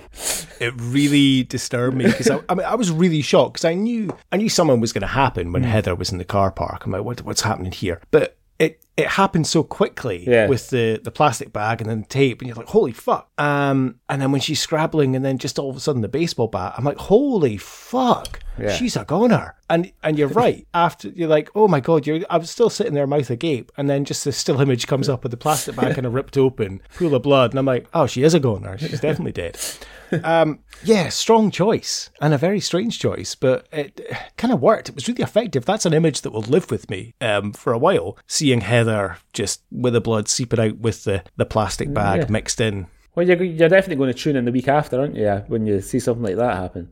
Exactly. Yeah. no, that's very true. That is very true. You are gonna win. But you're right. She doesn't have any luck, but she kind of brings it upon herself. She's the one that has to go to the door. Paddy wants to go, but then, I, in fact, I think it is McVeigh that says, "No, you, you look like a reporter." Yeah. Um. So he does send Heather, but then you know, she she fucks Heather over. Yeah. Heather confides in her. She thinks she's a friend. She confides in her that it's her cousin's wee boy Yeah. that's been um is the ten year old boy arrested for the murder and she prints the story and, and takes the credit for it. So when Heather, sorry, when Paddy comes in and grabs Heather and quite easily fucking maneuvers her into the toilet, like Yeah. I, I was like fully like cheered up, like come on, come on, Paddy, come on, and I, I burst out laughing when she just fucking puts her head down the toilet and starts pushing it.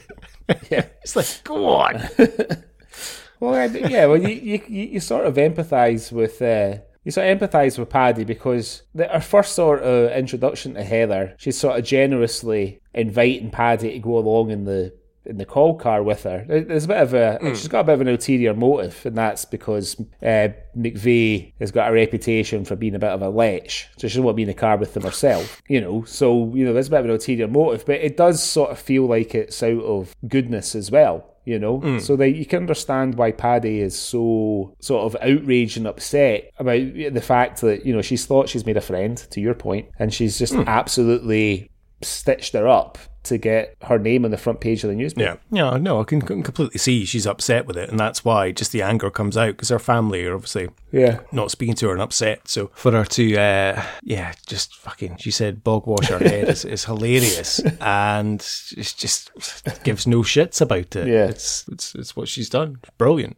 And then the next, uh, I guess the next one in the office we mentioned before is uh, McVeigh, played by Ford Kiernan, who now I think he in the second series, I think he plays more of a role. I think if if if my memory serves, um, I think I think we see a lot more of him in the second series. But you know, he again, he's a you know, I, I think Ford Kiernan is a good dramatic a- actor. I know that he's sort of made his money. Yeah. He's he's made his he's made his his fame um, doing comedy, but you know, they still, Game has a lot of as much as it's often like very very funny. It, it also has a lot of uh, quite sort of sentimental uh, and dramatic moments with him, particularly. Well, with with both him and Greg Hemphill, but with him and I don't know that he's ever really been given a like his his shot at doing like a lot of drama because he's he's great in this like in, and there's not even sometimes you see actors who are better known for comedy doing a serious role and they and they can't quite resist just doing something a wee bit more in their wheelhouse in the performance. You know maybe like a little moment a little expression a little nuance or whatever but I, I didn't see that in him. Even when he even when you said it before when he's uh, roasting uh, Heather after she gets covered in piss. You know what I mean? He's not sort of he's not sort of mugging or making it like a big like the punchline of a of a comedy sketch or something like that. You know, it's just it's just sort of banter, you know, um, or or just you know unwelcome humour since he's the only person who laughs at it and stuff. Apart from us, of course. You know, do you know what I mean? I think it's difficult. He's I- first of all, I agree. I think uh, he's tremendous in this. Like, and and I agree, he's a very good serious actor. I I wonder the character isn't one hundred percent serious because he does have these one liners, but he is meant to be that kind of joker. Cynic. And, Um, yeah. yeah, and but he does have quite a few moments when he is on a serious kind of tone. I think he's obviously known as a bit of an alky because uh, the um, uh, Devlin does tell Paddy to keep an eye on him if he's drinking. Yeah, yeah. Um, and he's obviously known as a lech because it's the first thing he says: "Keep your hands on your chuff." Yeah, yeah. If you're going out on the call car, but he doesn't seem that way really. He seems like a, a reporter that is trying to get a story. Yeah. And, you know, when he goes into the police station, he's speaking quite open and honestly with the, the desk sergeant, and when he sees Paddy's there and he gets a sniff of the story, but he gives her. He's true to his word. He does give her credit. Mm. I know she kind of blackmails him and says, "I'll tell McVeigh, um, uh, I'll tell Devlin about the half bottle Yeah, yeah. in your glove compartment." But he's true to his word. He does. He could have fucked her over and said she's speaking shit. Yeah, yeah. And I, I did like the the relationship they have, kind of the bit of banter back and forth, and I loved it at the end. You know, when the, the two of them are at the bar, and he does says, "You know, I hate to admit it, but you are funny." Yeah, yeah. Uh, I, I, I really like that kind of resolution, and I think McVeigh to be painted out to be a this bit of a kind of alky lech. He's actually a, a decent character. Like I really liked him, Mm-hmm. um, and and was quite happy when he was on screen. But uh, again, a great performance, as you say, from Ford Kiernan. And Yeah. I don't think he has done much dramatic acting apart from maybe the um, is he the security guard that gets killed in the debt collector? Yeah. uh, the janitor. Yeah, is, yeah. um, in the swimming pool. But yeah, other than that, it's pretty much all comedy stuff. Oh, he's got a role in Carla's song, which I wouldn't imagine to be a comedic role. No, that's the one with uh, Robert Carlyle, isn't it? Hmm. Yeah, I don't think so. I mean, he's he's got a blink and you'll miss it appearance in Gangs of New York, Martin Yes. Scorsese, Martin Scorsese's movie where he plays a fireman, and he's literally on the screen. He's got a massive, a massive sort of pabroon moustache and beard, and you only you only see him for like a second, like literally a second on the screen. Hmm. Yeah, But yeah, he's uh, yeah, fantastic. Really, really enjoyed uh, seeing him in this, Mm-hmm. and it was just a, a pleasure to kind of whenever he uh, he popped up, and you knew you were probably going to get a good one liner. Yeah, yeah. About uh, what was it? Our legs were so long, I needed a pilot's license to get our knickers off. Was he the one that um was he the one that uh, says make sure make sure he gets off it. Paisley Gilmore Street. You don't want any little paddies running about, which I thought was a fucking hilarious, hilarious, hilarious line. So they like the last stop before Glasgow, meaning pull out before he shoots his load. You know, make sure he gets off at Paisley Gilmore Street. Oh, that was funny. Um, and then you, you- I guess next one then is probably Peter Capaldi, who, as we mentioned before, doesn't really do anything really in the first episode, and then the second episode he's just he's just he's fucking astounding in the second episode. Capaldi, it's so good. Yeah, I did wonder, as you exactly as you've said, the first episode, what was it? Like it's one line, leave it alone. And then you just see this nod. And then it's almost like he was busy for the filming of the first episode and hmm. then turned up because he's in a lot of the second Yeah. in the first scene when he's, he's shaking, he said, I just need a drink. Yeah. I don't need tea and sympathy. Yeah, Um to Paddy. But uh, immediately I I mean, of course, we got the kind of leave it alone and the wink and the nod in the first episode. You know, he likes Paddy, Yeah. and he obviously sees something in her, and that's the the best relationship between the two of them. Yeah, yeah. in the, the in the show, they're just a wonderful. I wish, spoiler alert, Doctor Pete dies at the end. He but does, yeah. I would I would love to have seen more of that dynamic together, like him almost tutoring her and and Yeah, you know, yeah. leading her on. Um, but the way obviously he's he's got cancer and and he's he's dying, so he just wants to sit in the pub and get pissed. Yeah, yeah. and you know Yeah. die. And um, but he remembers everything, and he gives her a lot of good advice in terms of the, the case, and and um, obviously t- takes the blame for planting the evidence you know, Yeah. towards the end. Uh, yeah, he's um, he's got some great one-liners as well. Like, my favorite with him, my favorite line of his is when he and Paddy are discussing their shared atheism and how he talks about how he he argued with his father his whole life, and she hmm. she she mentions about how her family are meek, and he says, "Oh, the meek playing the long game, sneaky bastards."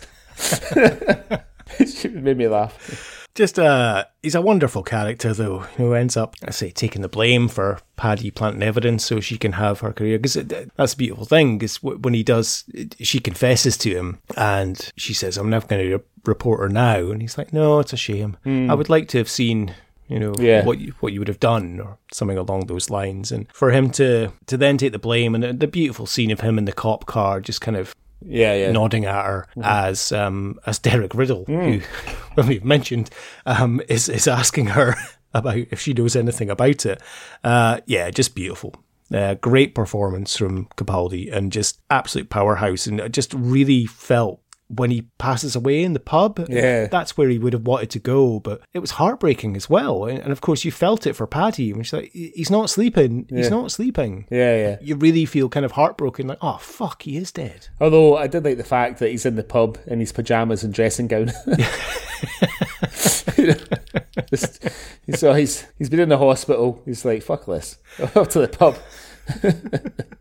so there's a there's there's a scene that brought back some memories for me, not memories of 1982 Glasgow, but just memories of being of kind of pre-internet, and that's the scene when uh, I can't remember the character's name. We'll just call him Robin Hood, Jonas Armstrong's character, and Terry. Terry and um, Paddy are going through the telephone directory, the phone book, not the yeah. not the yellow pages, but the book that if you wanted to find your mate's phone number and you knew his dad's first name, you could spell his second name correctly. You could, and they hadn't gone X directory. You could you could find them in the book. Or if you just wanted to look up like a, a funny name, yeah. give them a call. Are you a Mr. T It's or something along those lines? Yeah. I'm, I'm, Yeah. lots of M Hunts. Um, I'm sure when I got phone calls. Is that Mark? No, Mike. Yeah, right. Very retro. Yeah. In terms of yeah, going through the phone book. I mean, yeah, Jonas Armstrong is Terry. I I can see the point of the character. Obviously, maybe add a bit of eye candy because otherwise you've just got Ford Kiernan Mm-hmm. and Peter Capaldi and Brian Pettifer to look at. So you need and uh, Matt Costello. No offense to any of those guys, but you know, I guess you needed a handsome gentleman in there. Yeah. Um, and I guess he needed to be Paddy did kind of need a sidekick for the second episode when she's investigating because McVeigh's probably not going to go along with her theory. Yeah. Dr. Pete's not fit enough to go along with her theory. So you did kind of need him there. I think having some, However- having somebody closer in age to her, because he's clearly Hmm. after Paddy, he's clearly the next youngest person working in the office. You know, Hmm. so it would make sense that they would find some kind of bond. Did did we need them to have sex? though? like I Yeah, I, I, yeah, I could have done without that. To be honest, I didn't think we needed that. Just keep it as a buddy relationship. I, I didn't think that that we needed that. But then maybe that was an impetus for Paddy changing because it was her first time, and maybe she feels more like a woman and grown up, and that's why maybe that's why she doesn't cross herself. Kind of, you know, when Yeah. she she comes into the house at the the, the end of the, the um, second episode. I don't know. I, but I could have. I kind of felt that felt a bit clunky in a way. I think no. I, th- I think it- well, yeah. I mean, I think it was there for the reasons you just said. Um, you know, it sort of represents a change in her. I mean, but what I would say is it's it's the most unerotic sex scene.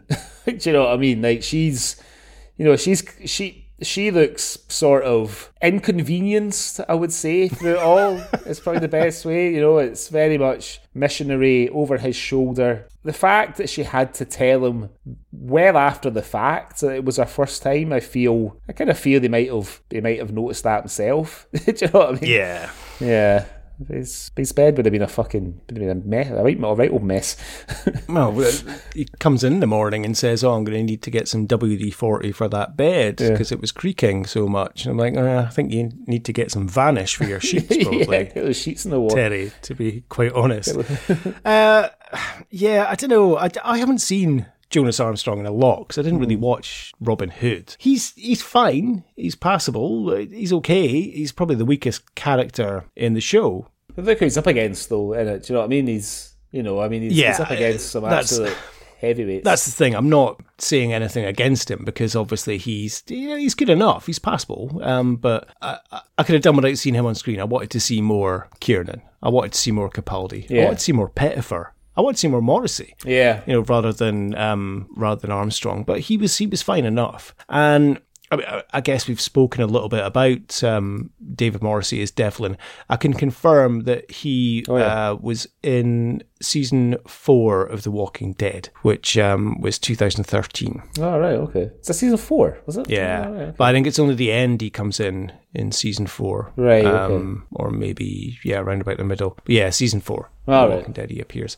Um, again, great. I mean, uh, fuck it. David Morrissey's a fantastic actor. Oh, Like, I brilliant, really- yeah. He's he's just great in just about everything I've seen him in, and he's great in this. Um, again, hard assed editor, but you kind of he does kind of care a little bit, but I don't know. He is a little bit, you know, where the fuck have you been? Yeah. When uh, you know you're just a fat lass that makes the coffee, but then he does kind of turn round again at the end. It's so beautiful when she walks into the pub, and he's like, "Well, I guess I've got to offer you a job now."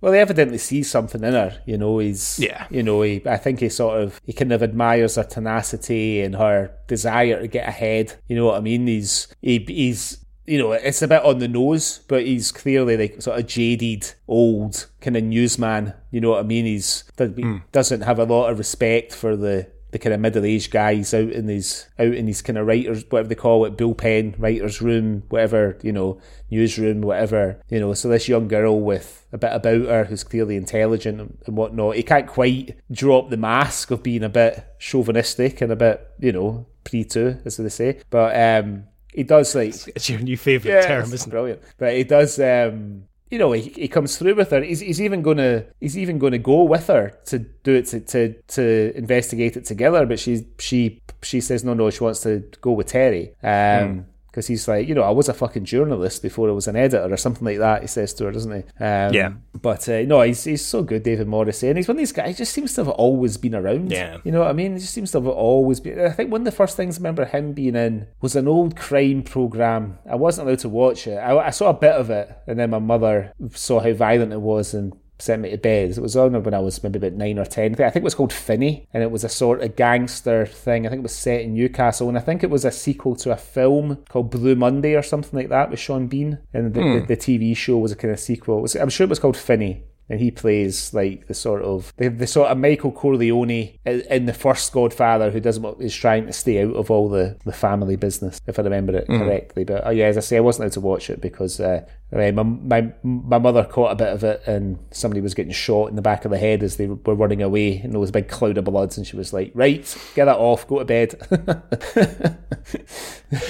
No, he's been around for a while, and then he's been in, as you say, a lot of stuff. Obviously, probably most famously, kind of the the governor in The Walking Dead Yeah. is kind of a the worldwide kind of role. But yeah, he's been in so many things. He was in the um the Red Riding series. Oh, was- I don't know if you ever watched oh, that. mate, but- it was so good, and the books are even Yeah. better. I read Oh, the books yeah. are brilliant. Yeah, I read the books before I watched the TV Mm. show, and uh, yeah, just absolutely loved them. Mm-hmm. Um, and of course, he's been he was in a um a show. I seem to remember. I think it was with Sheridan Smith. It was about like some. Uh, it was like a, like these people that meet on a train, but they're having they have an affair or something. Basically, this, these two people that get a train every single day at the same time, and Yeah. then they you know what's like make eye contact, and then they start talking, and then they end up having this full blown affair. But yeah, I think it was with like Olivia Colman as well. Right. think She played his wife, Right. um, but Sheridan Smith was what he had an affair with. But yeah, he's, he's a fantastic actor, and he's, he's brilliant in this. Mm-hmm. Like really good. Um, yeah, really, really enjoyed seeing him in this. Yeah, yeah, he's very good. I guess that covers kind of the well, Brian Pettifer is probably Hmm. the only um, the only member of the the news team that we haven't covered. Um, but it doesn't have a huge role in this, but he does enough. Kind Yeah. of pops up. He's I guess like the union rep. In terms Yeah, of, yeah. what's it they call him? It's father. I can't remember. Um, Um, not sure, but father something. Fa- but he's Father Richards. effectively the Father Richards. Father Richards. He's effectively the union rep for the, the, the news team, and yeah, it, it, you know, it's Brian Pettifer. I'm happy to see him in anything. Yeah, he's brilliant. He's really good in it. And like, this sort of role he's just he's sort of great at. You know, like it's it's he doesn't he doesn't have hundreds and hundreds of lines, but like the scene when he confronts Doctor Pete in the pub, who's phoned in sick.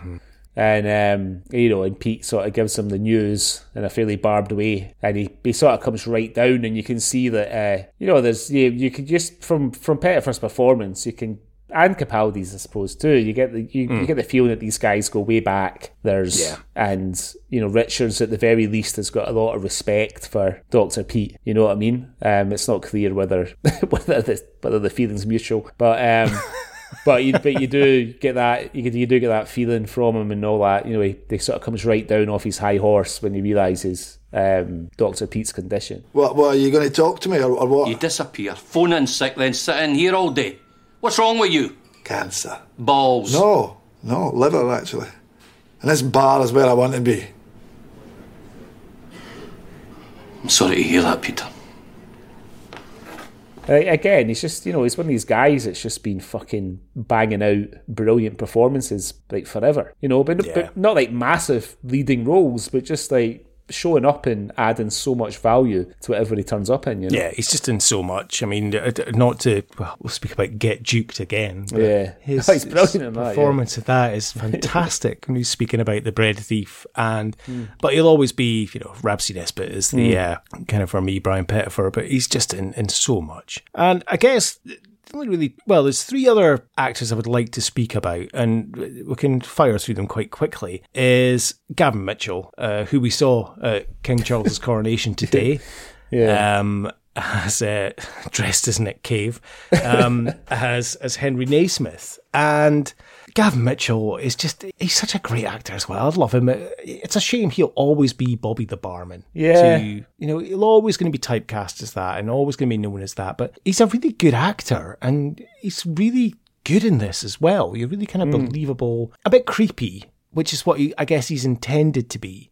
Yeah. But I don't know, just kind of a you know good guy when he's on about you know how he ha- he went down a dark road and Jesus kind of saved his life and you kind of believe in it. But why is he giving a packet of refreshers away to a young girl for free? He's Yeah. obviously expecting someone in return for that. Yeah, So you know. they the, it's the, the sort of builds it up. So when we're when we think that he is the culprit, it's like well, there's no surprise. Look at him. He's you know he's fucking Jesus saves fan and handing out refreshers, and he remembers her for the refreshers. You know what I mean? He's oh, I never, I never, I never forget a customer. and all that. I mean, they, there is a great line um, when it's in reference to him as opposed to by him, but when Jayd is, uh, sorry, Jayd, when Paddy's interviewing, not interviewing, but talking to the wee boy about what time the ice cream van comes, and she says, "What about the grocers? Do everybody speaks from him?" And she's like, "No." He's like, "No, his sweeties are pish." it really made me laugh. um, but yeah, I mean, he's he's great in this, and, I, and I'll be and I, I didn't see the sort of sting, the sort of twist in the tail No. uh, coming at all. Actually, um, you know, like I mean, when I, it's, it's sort of dawning on me about five seconds after it's dawning on Paddy. You know what I mean? When when she sees the picture of um, of Naismith the younger, played by what's his name, Brian Brian Vernel. Brian Vernel. It's just on um, he's just done Gangs of London. Um, that sort of guy, um, not Guy Ritchie, the Gareth Edwards. Not is it Gareth Edwards? See the Rogue One guy. Um, but he, the director, I know Gareth Edwards is also a Welsh rugby player, but is it, so not the, the guy who did Rogue One and the Raid and all that? Is it Gareth Edwards? Uh, yeah, I think it is. I always get Gareth Edwards and Garth Ennis kind of mixed up, but yeah, Yeah. I think it's Gareth Edwards. Yeah, Garth Ennis is the preacher writer and the boy, Of course the boys writer. Yeah, but uh, yeah, so he's just done. He's just done a couple of series of that um, with, with Joe with Joe Cole from Peaky Blinders. Um, so yeah, I'd, I'd sort of forgotten about him because like, when we see him in the first episode, he's sort of in and out. I think he calls himself Mm-hmm. calls himself uh, Kevin Docherty or something like that. Um, Yeah. So like you know you've you've sort of forgotten about him by the time of that reveal when she sees his picture in the photo album back at um, Yeah. Mrs. Uh, Mrs. Dempsey's house. you kind of know because as soon as you see uh, Gavin Mitchell, you're kind of thinking, well, it's him. But we've watched enough of this stuff to know it's not going to be him. There's something else. There's more to it, That's going to yeah, come up. yeah. But then I'd never thought when she meets Darren, Kevin McCorkle, as Yeah, he calls himself, you just think that's kind of a throwaway character. You don't think he's going to maybe see him again. Never think he's going to come up. And as soon as the photo comes up, it's like, holy shit, it's him. Mm-hmm. And then it just all, you know, fits into place and, and makes complete sense. Yeah. Uh, but yeah, great turn from Darren Mitchell. Uh, Darren Mitchell? Gavin Mitchell. Gavin Mitchell, sorry. yeah. Um, and then the last two I would uh, speak about is the, the two cops, uh, Derek Riddell and uh, Pinball. Yeah. Ruane. Yeah. I know. I think it's so weird. Great.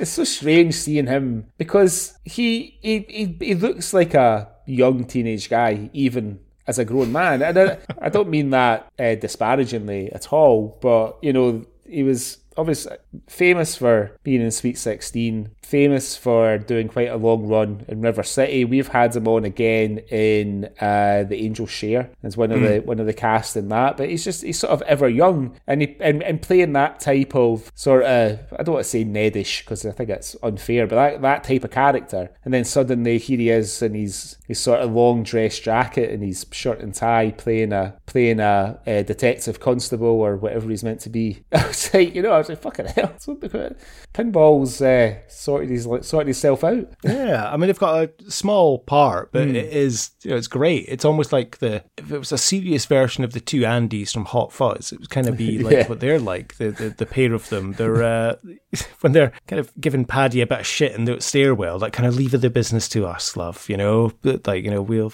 we'll look after it. We're the Yeah, police. yeah. We'll deal with it. Being really condescending, but uh, yeah, he's great. Uh, it's always good to see him in anything, and of course Derek Riddell. It's always good to see him in Yeah. absolutely anything as well. You know, kind of blink and you'll miss it. He's he's not in a, a huge amount, but uh, Yeah, he's another one like, very well. You only see him for a second in the first episode. Just you know, when Mm. when Paddy's in the police station and she sees her wee cousin being led through the corridor.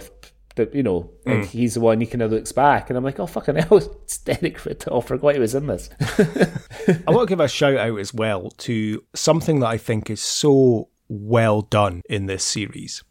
Mm-hmm. Is the soundtrack, but the way the soundtrack is delivered to you yeah, is through Paddy's headphones Or when she's yeah. walking somewhere. And you get the jam, you get Elvis Costello, XTC, Talking Heads, Mm. the Sensational Alex Harvey Band, the Rolling Stones, and well, Hank Williams later on, but that's Yeah. more in uh, kind of uh, the rate flat. But yeah, amazing soundtrack in Mm. this, but I just liked the way it was delivered. I thought it was quite clever that it's always just whenever Paddy's walking somewhere, she's got headphones on, she's listening to something different. So, do you think they play just enough of the music? Because you you can play a certain amount of the this a certain amount of a song you can play without having to play pay any re- royalties, can't you? So, No, I reckon they would have had to pay. Yeah. Probably, yeah. yeah, yeah, I would have thought so.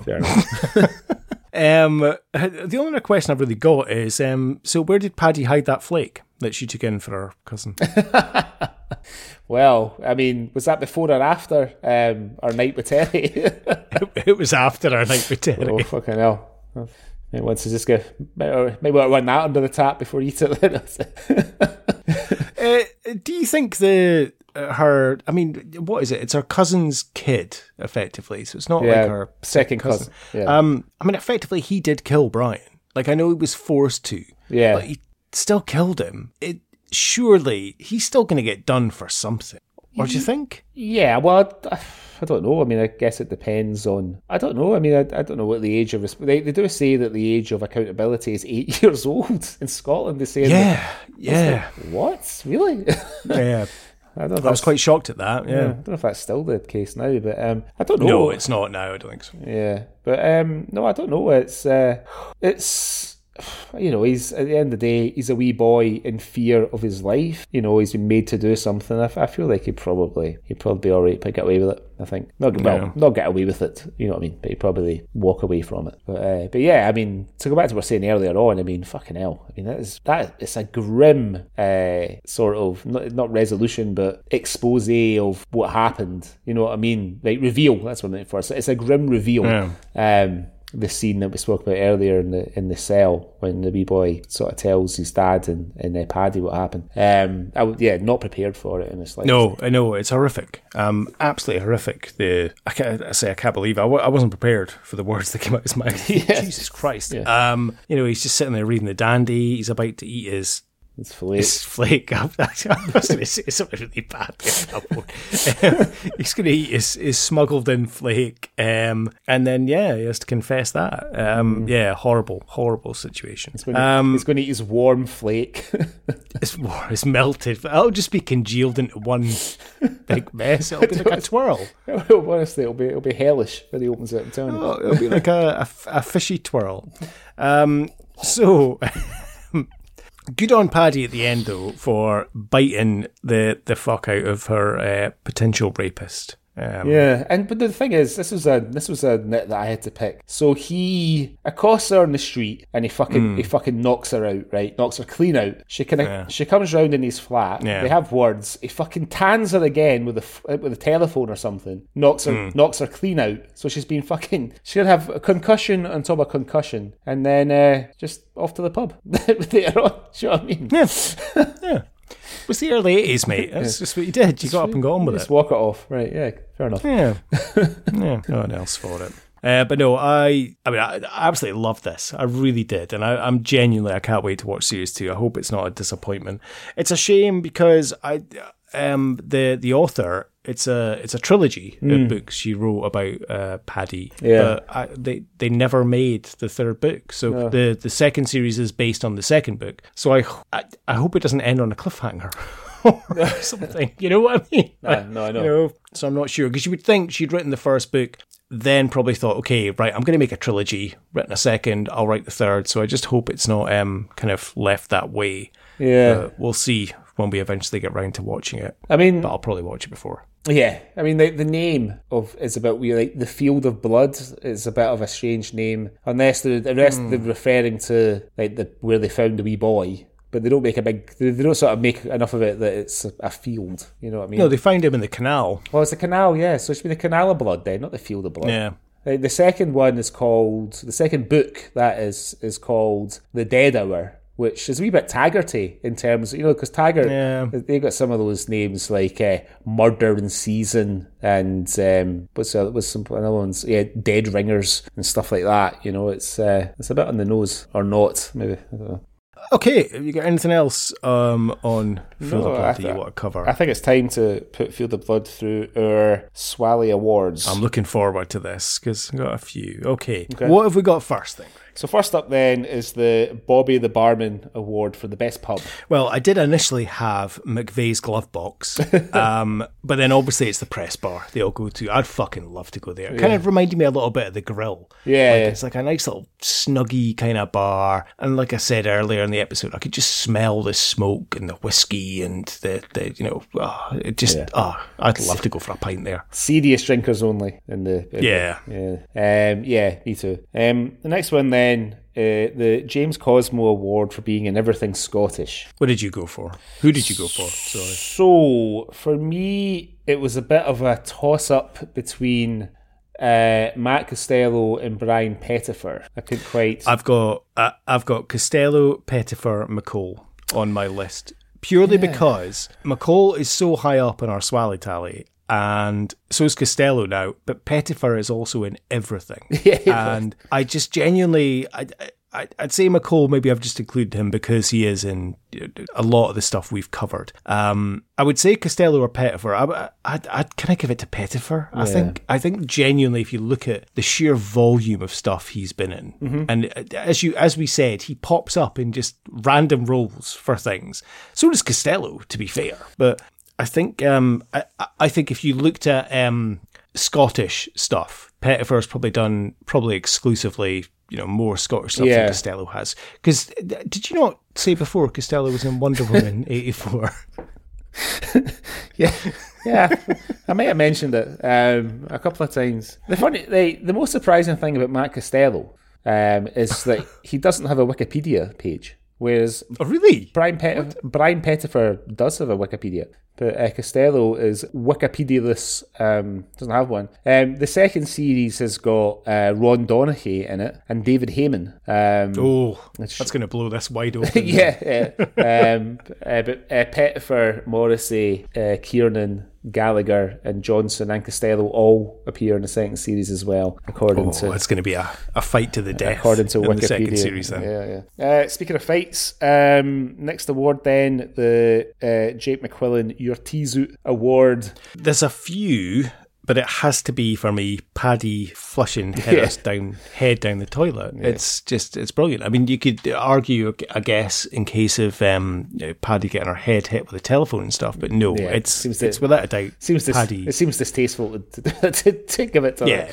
Yeah. it's it's Paddy flushing Heather's head down the pan because that's Tizu. She deserves it. She does. It's yeah. a, it's a right, she totally deserves it. So it's a rite of passage. Yeah, she deserves that. righteous punishment. Uh, the old, the old, the old bog washing. Um, next, then the uh, Ewan McGregor Award for gratuitous nudity. BBC One. 9 p.m. drama, no nudity. No nudity, nothing at all. Unless you count uh, Jonas Armstrong wandering about with his shirt off uh, in the morning. That's that's all we get, but no, nothing.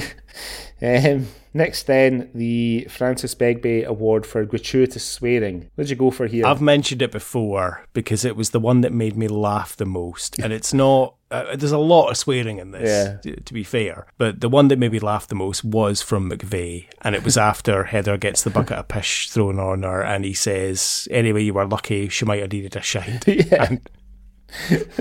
Um, but what did you go for? Because there was a lot of good swearing in this. Yeah, well, I had the shite one as well. I was trying to remember because I didn't write it down at the time, but there's David Morrissey says one of his in his first scene he says something about um, and I'm quoting here, but it says something about uh, Paddy Meehan's minge, which. Um, yes, which he does. I can't, remember, yeah. I, I can't remember exactly what it was, but I've, I, but I made a note of David Morrissey minge, thinking it would make me remember. it would make me remember what he said, uh, but it, it, it- I, I can't remember. Um, but yeah, but yeah, the, that made me laugh. Um, Ford Kiernan, She is flavour of the month with editorial because she brought in an important story, so it is all right. And you remember who you're talking to. You're a minger away from getting your marching orders. archetypal Scots Scottish moment. What did you go for then? I had uh, Doctor Pete's big red Jakey beak. It was magnificent, actually. It was really magnificent. There must have been a lot of makeup put on that, but he had a huge red beak. Absolutely not astonishing. What'd you go for? I went with the stash of macaroons in the filing cabinet, or uh, probably, let's be honest, McVeigh's wee half bottle in the glove box. I just I liked uh, It, did, it did make me laugh. Like McVeigh, he's having like some office drams, but he's he's sort of being a bit sort of conspicuous about it. But he's right in the middle of the fucking busiest office. People standing like three feet away from him, and he's like having me cat. He's having like a wee shot of whiskey. Like no one's going to notice, you know. uh, and then the last one, who who who won the TV show? Who do you think is the winner? I think we'll both be in agreement here. It's Jayd Johnson, isn't Yeah, it? yeah, she's absolutely sensational in it. Like for you know, like for someone who's got had who's had her break on a soap opera and not like a national soap opera like Coronation Street or EastEnders, but like River City, which is I don't even know if it's shown in England, but um, to go from a part in that to the lead um, up against these like veteran Scottish male actors, you know, because there's, not- there's not really a lot of women in this, really, when you think about it. There's there's her, there's her mum, there's her two sisters, there's Heather for the first episode at least. There's the wee boy's mum, who we see in the beginning. Um, we don't really see her. We see well, but we see her hanging out the window before she soaks. Uh, Heather and Pish, but that's kind that's kind of it. Well, there's uh, there's Mrs Dempsey, I suppose. Um, you know, she the but there's not, but it's mostly guys. It's quite a male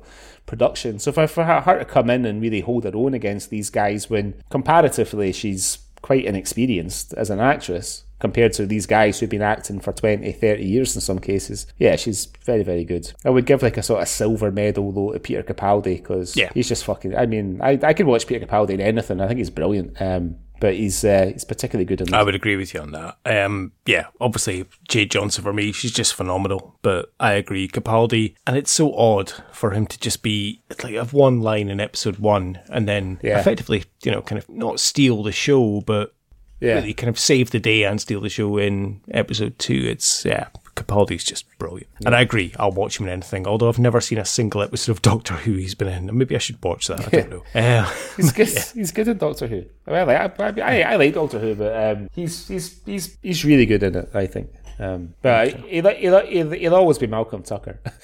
always, Yes, always. So good. Always be Malcolm Tucker. Um, yeah, just absolutely. I, I need to. I, I'm going to watch the thick of it again because he's just so good. Just fucking. I don't know. I don't know if my wife would get it. I don't know if she'd understand. Not the. It's more the political aspect. I wonder if she'd understand. But um, I would love her to watch the thick of it just to see Tucker's rants. Um, Well, hu- although I'd be, I'd be a bit scared she'd pick up some um, terms of abuse that she could throw back at me. She's going to call me an omni shambles. yeah.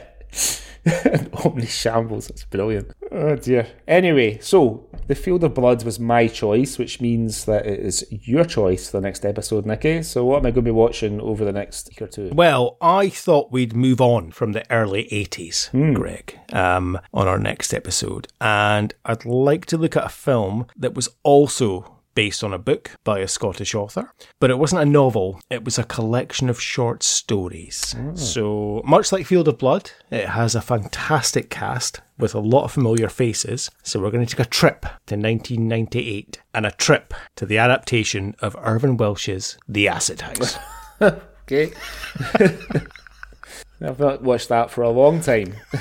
let's uh yeah the acid house it is. So let's see uh how we on yeah i haven't watched that for a very long time either. So it's going to be uh, quite interesting to see how it holds up. And again you're going to think we're biased here. We're genuinely not but it's another stephen mccole no, just that's. anyway, right. Thank you very much for listening, everyone. Hope you enjoyed the show. If you want to get in touch with us with anything you've seen in the news or anything you'd like us to cover, or just to get in touch and say hello, then you can email us on cultureswally at gmail.com. Or you can follow us on the socials on Insta at cultureswallypod or on Twitter at swallypod. And Greg, we have a beautiful website as well, don't you? Yep, you can find it. do we? We do. We do. Uh, you can find us at uh, cultureswally.com. Um, it's got links to all our socials, uh, some blog posts, some articles about Scottish media and culture. So come and come and have a look. Let, let us know your thoughts. Wonderful. Right, so are you off to go and watch uh, the bits of the coronation that you missed when you were uh, cooking?